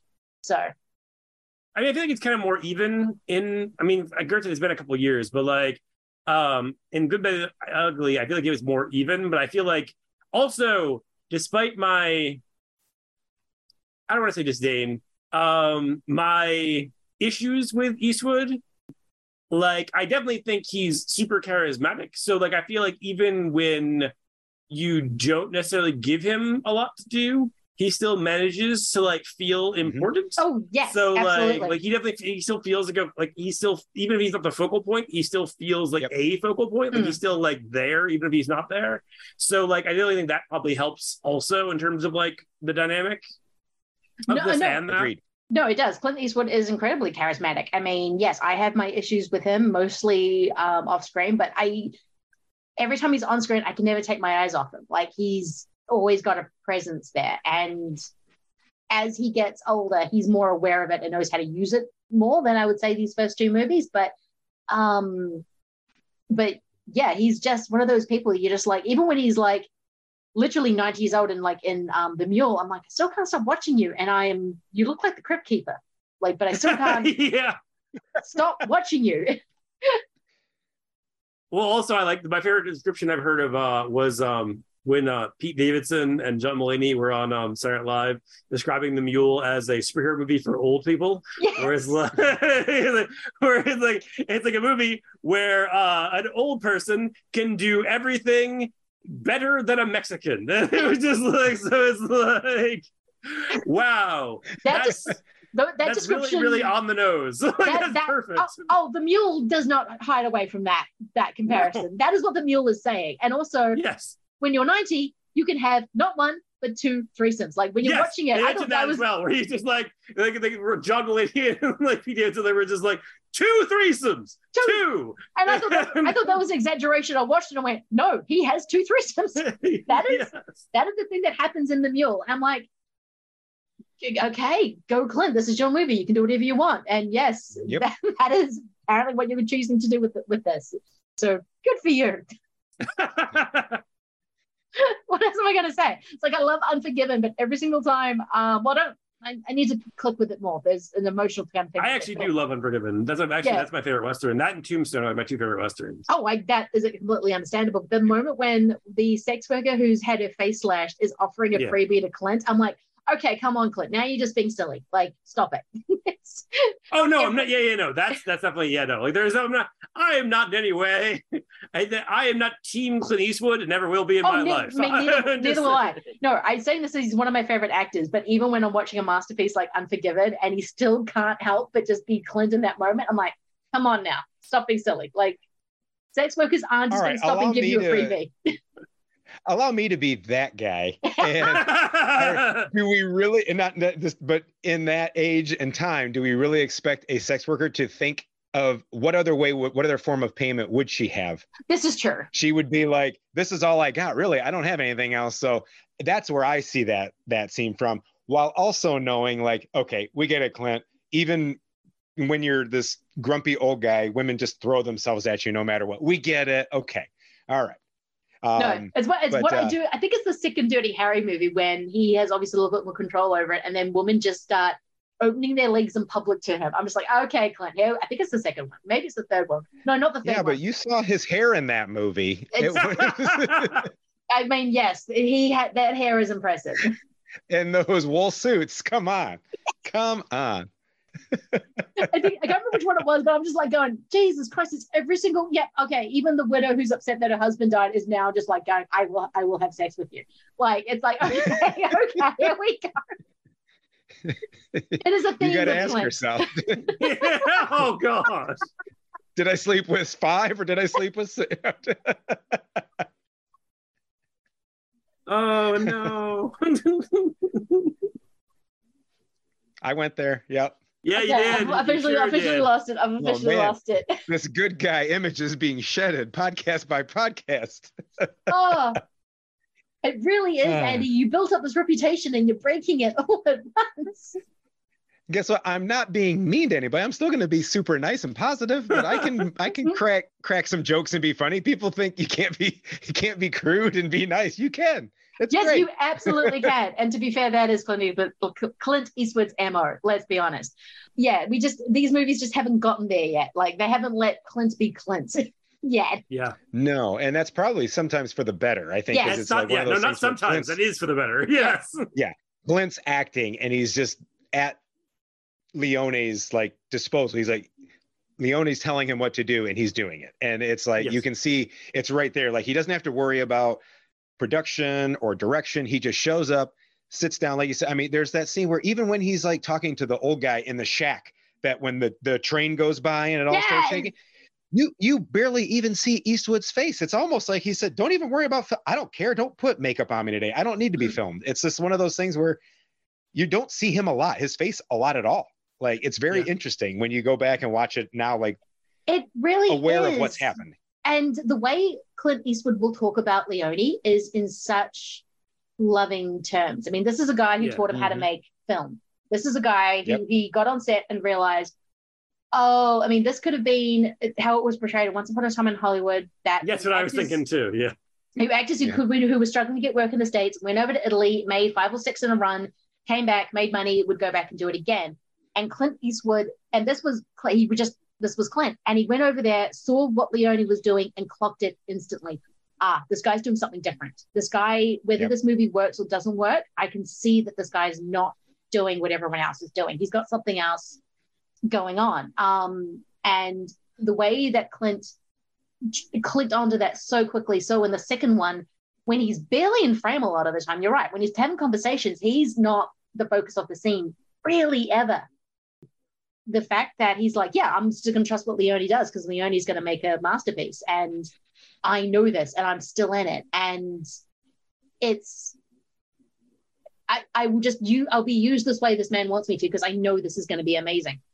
And yeah, he just, he, I mean, Leone is the guy who knows how to look someone look cool. I mean, I don't think James Wood has ever looked as good cool as he does in Once Upon a Time in America. Speaking of trash people who I like to watch on film, um, mm-hmm. it is. Yeah, I, I I will say Carpenter does it in Vampires with Jack Crow. Yeah, but like yeah, that's that's the only example I can think of. And also, yeah, I had to mention Carpenter. So yeah, go ahead. Well, I mean, Carpenter is. I love the fact that he's on um, the commentary for my Once Upon a Time in the West um, mm-hmm. thing, and he was thinking about Once Upon a Time in the West when he was making Vampires quite a bit. He wanted that Leone mm-hmm. zoom on on mm-hmm. on James Woods. I mean, that was that was on completely on purpose, but. Yeah, this this guy just knows how to make movies. Like, he wasn't in the game. He worked on movies. I mean, his dad was a filmmaker. He was in the business from a kid. But when he really starts making movies, they are transcendent. And it's kind of incredible to watch. Again, he's one of those freaks. He made amazing movies until he died. It's just America kept fucking with his movies and editing them, especially Once Upon a Time in the West and Once Upon a Time in America. Yeah. Possibly even Dakusuka, I, but I don't know much of the history on that one. So waiting for That's my Eureka right, yeah, to show right. up. Yeah. Yep. Yeah. Speaking of terrible brown face, Rob's Tiger playing a Mexican. yeah. yeah. Oh, that's going to get some discussion. um, anything else you want to say about For a Few Dollars More? Uh, I will just end by saying I love the final showdown, how it subverts all expectation that Clint yes. Eastwood's going to be the bad guy. And I love that he just walks up as the time goes off because, and this is great too, because um, uh, Indio, our bad guy, knows that Mortimer's gun's on the ground. And he's like, oh, when the time goes off, grab your, and I love that Eastwood's there with the time and, it, and the song keeps going. And he just point, the way he points the, the rifle. So, so he just kind of just like, it's so lazy. Just like, whatever, don't even think about it. And I love that he's like, try this. And then he sits down, now let's, ha-. and it's just like one of those things where it's like, oh man, Eastwood just gave him, it just gave Lee Van Cleef like the, the keys to the kingdom of this movie. And he just sits down and just kind of sits there and basks. And I love it's it's typical Leone. It builds, it builds, it builds, it builds. And then you're like, come on already, as you're almost falling off the couch. And then it keeps building and building and building and building. And then it, it happens. And then I just like the end. And they he's still smart enough to give Eastwood that nice little uh, bow at the end where he gets to kill, when he's like, twenty-two, wait a minute, where's that? And that yeah. slime ball comes around the corner. He's just like, boom. He's yeah. like, twenty-three. And then they have the little joke when he goes, something already. He goes, yeah, my math was off, but I fixed it. And he's just like, see ya. And, and it's, just, it's a really good yeah. ending. No, it is. So. I mean, you can see this with Quentin Tarantino's movie, because I nearly chose Hateful Eight um, as a as my Western trailer. Yep. But you can see the way that Quentin Tarantino uses that Leone thing of just making you wait something. Like, he will just ramp up the tension so, so much to the point where you almost can't take it. And he does it in this scene, because you've figured out why the watch is important, why that piece of music is important. Wait, everything mm-hmm. else, Lambing, uh, Lee Van Cleef looks like he's in a position where he's going to lose, but he doesn't. And just the way, again, this kind of microcosm of storytelling within these kind of m- few moments. And that's, but the whole movie's been building toward that. I mean, yeah, Leone, Leone is, um, watching his movies, I'm realizing he's just the master of structure, editing, um everything, like, to make a movie that pacing yeah pacing sure. Even though on paper um his movies can be quite slow, because you are staring at people quite a bit, you're just on their face, like yeah that's why I didn't yeah. like them for like a long time. It was just like, was, yeah. I, I thought they were so boring, and it was like it took me like forever to finally kind of click with them, which yeah, now even, I have yeah. now yeah. I like them. But yeah, even with something like um a Fistful of Dollars, he's still, I mean, it isn't quite like this or what he would go on to do when Once Upon a Time in America, I don't know if I can qualify as a movie because it's something else. It's, he's still making you sit on these faces, and so he's doing that, and then he'll go completely batshit crazy with Good, Bad, the Ugly, which is one of the most famous scenes ever made. But um, mm-hmm. it's, yeah, he makes you sit in these moments, and that ending is just so good. Like, you almost feel yeah. sorry for him and not sorry for him at the same time. Like, he, it, you could have realized what you did. You could have taken these steps, but you're such an asshole that you don't. And now, now you're dead. Yep. And I'm, I'm glad that the, the um, Morricone um, music, when it kicks in, it's not the same operatic as before. It's like a fully realized, or it's not just yeah. organ pipes, it's just yeah. it's full orchestra, and you're just sitting back, you're like, yep, this is one of the greatest Western showdowns of all time. Yes, and it is. And it ends on the Clint Eastwood score. Like, this is when you see that each character has their own score, and it actually mm-hmm. ends on that very famous Clint Eastwood Man with No Name score. And it's like, yeah, that's how this movie should end, because Mortimer's tale is finished, but Clint's hasn't, and I, I like that. Yeah, yep, no, I agree. Yeah. Yep. And he so effortlessly uh, effortlessly picks him up and just carries him over, throws him into the wagon. I was like, man, Clint Eastwood, you know, I mean, there's like those pictures of him working out back in the eighties, but it's like, man, this, you know, men's men. Yes, he is. Yes. I mean, I pick up heavy things and I put them down. Very much what a man Wait, man's does. They pick up things. We're talking about Chris again? What the fuck? Hey, I pick up heavy things and put it down, and I'm the least manly man there is. I don't, I can't, I can't fix cars. I'm not handy. I'm not... Chris was in the army, and that's what he did. That is actually probably very insulting to Chris. I do apologize. You did more in the army than pick no, stuff no, up and put no, stuff no. down. You can be insulting to Chris. It's okay. There is no reason to apologize. Chris um, is Chris is like the, the Chris will take it because it's it's you, Lindsay. If it was Patrick, he'd be fuming right now. There'd be another Twitter feud starting all over again, which it probably will happen. I mean, yeah, no, my favorite course. thing of my favorite thing in the world is watching on uh, Twitter, or whatever it's going to be called soon. Um, is uh, is a Patrick and uh, Chris um, uh, social media battle? It's the best. My my my favorite is watch for what I in turn reply, because I'm usually I'll wait for the whole thing to go, and then like Patrick will have a GIF at the end where it's it's always something like, I hope that you die, and then I just pop in there with like a funny little haha me. I just it's so hilarious, and I I can't wait till we get Patrick on our show to talk about Star Wars. It's going to be great. That's I'm going to be like fair. moderator. You will be. It's going to be and in amazing. This corner we have. I feel sorry for Mark because he's not going to understand what's about to happen with that episode. Mark's quick enough and we'll get it. And Mark's, Mark, we've been, we've had a ongoing text thread for the last couple, the last few months since like we we decided to to do it. And Chris was like, hey, Mark, who did the show with me before, was hoping to come back on. I was like, it ain't my show, man. If you want him on there, it's great. And we all get along with like Mark's hilarious, really good, That's uh, good. really good, just dude. And I'm happy that we're going to have more positive voice in the fandom menace that is Star Wars oh, no. discussion out there. Look, it needs some positivity. Like that's what that I agree. Actually, I'm I not, agree. I'm not, I'm not being facetious. I actually do think Star Wars needs more popular d- discussions because, um, yeah. And also just a hint, you will have to get uh, Daniel Leppert and Chris Hurtado on at some point because if you want positive Star Wars nerdiness that has some really oh, yeah. bizarre takes, those two are perfect for it. It's fair. Oh, uh, yeah. We we plan on getting as many of our friends on as possible once we kind of get a good flow going. Yeah. And uh, yeah, it, it will be great. So, well, speaking of which, um, uh, Andy, please tell people they can find the good work, your good work, especially with the Imperial uh, Scum podcast. Yes, I'm going to make sure I get it right because uh, it is at Scum Imperial.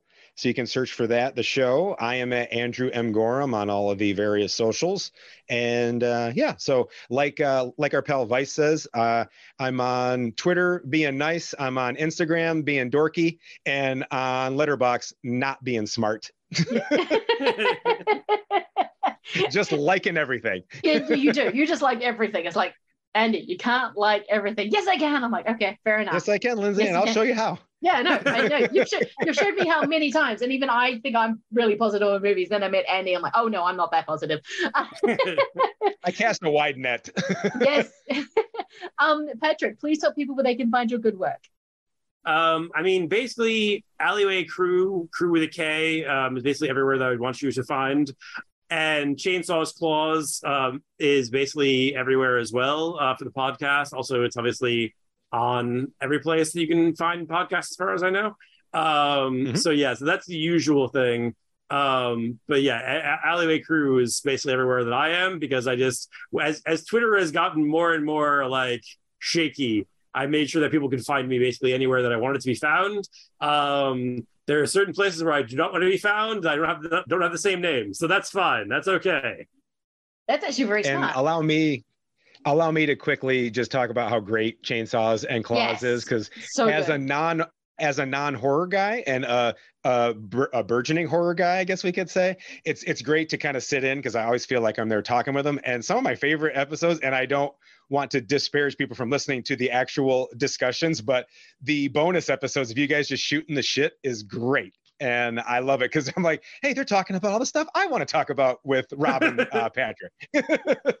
No, those are so kudos, great. guys. Good job. Yeah, yeah. No, you, the Chainsaws and Claws is an amazing podcast. I love the idea of mixing slasher with monster. I was angry when mm-hmm. you said it. It's like, why didn't I think of that? Um, but it, you technically did. Like, that thing is like, so like Rob was actually saying because he was like talking about how we hadn't done a Dracula yet, and I was like, oh, you know what we could do. Dracula, or Nosferatu, and New Nightmare. Oh wait, Rob, you already did that, you son of a bitch. You did it without he did. me. He you, did. You got the pilot for our show on somebody else's show, you rat bastard. He and did. He was like, we should actually do it, and we should have Lindsay on. It's just me, you just yelling at us for an hour. And I was like, I'm down, Rob. No, no, I am down. I am down for doing that episode, and you just yelling at us how that we left you out of the, the equation of that, and I do apologize. It's okay. No, but please, Chainsaws and Claws is an amazing, amazing show. Um, I absolutely love it. Um, so please follow both of their work, or everything where they can, because they are they are absolutely wonderful. And I'm so glad I got to have this conversation. Yeah, uh, Shlocken All One on pretty much all the socials. If you want to follow, um, it's the same name.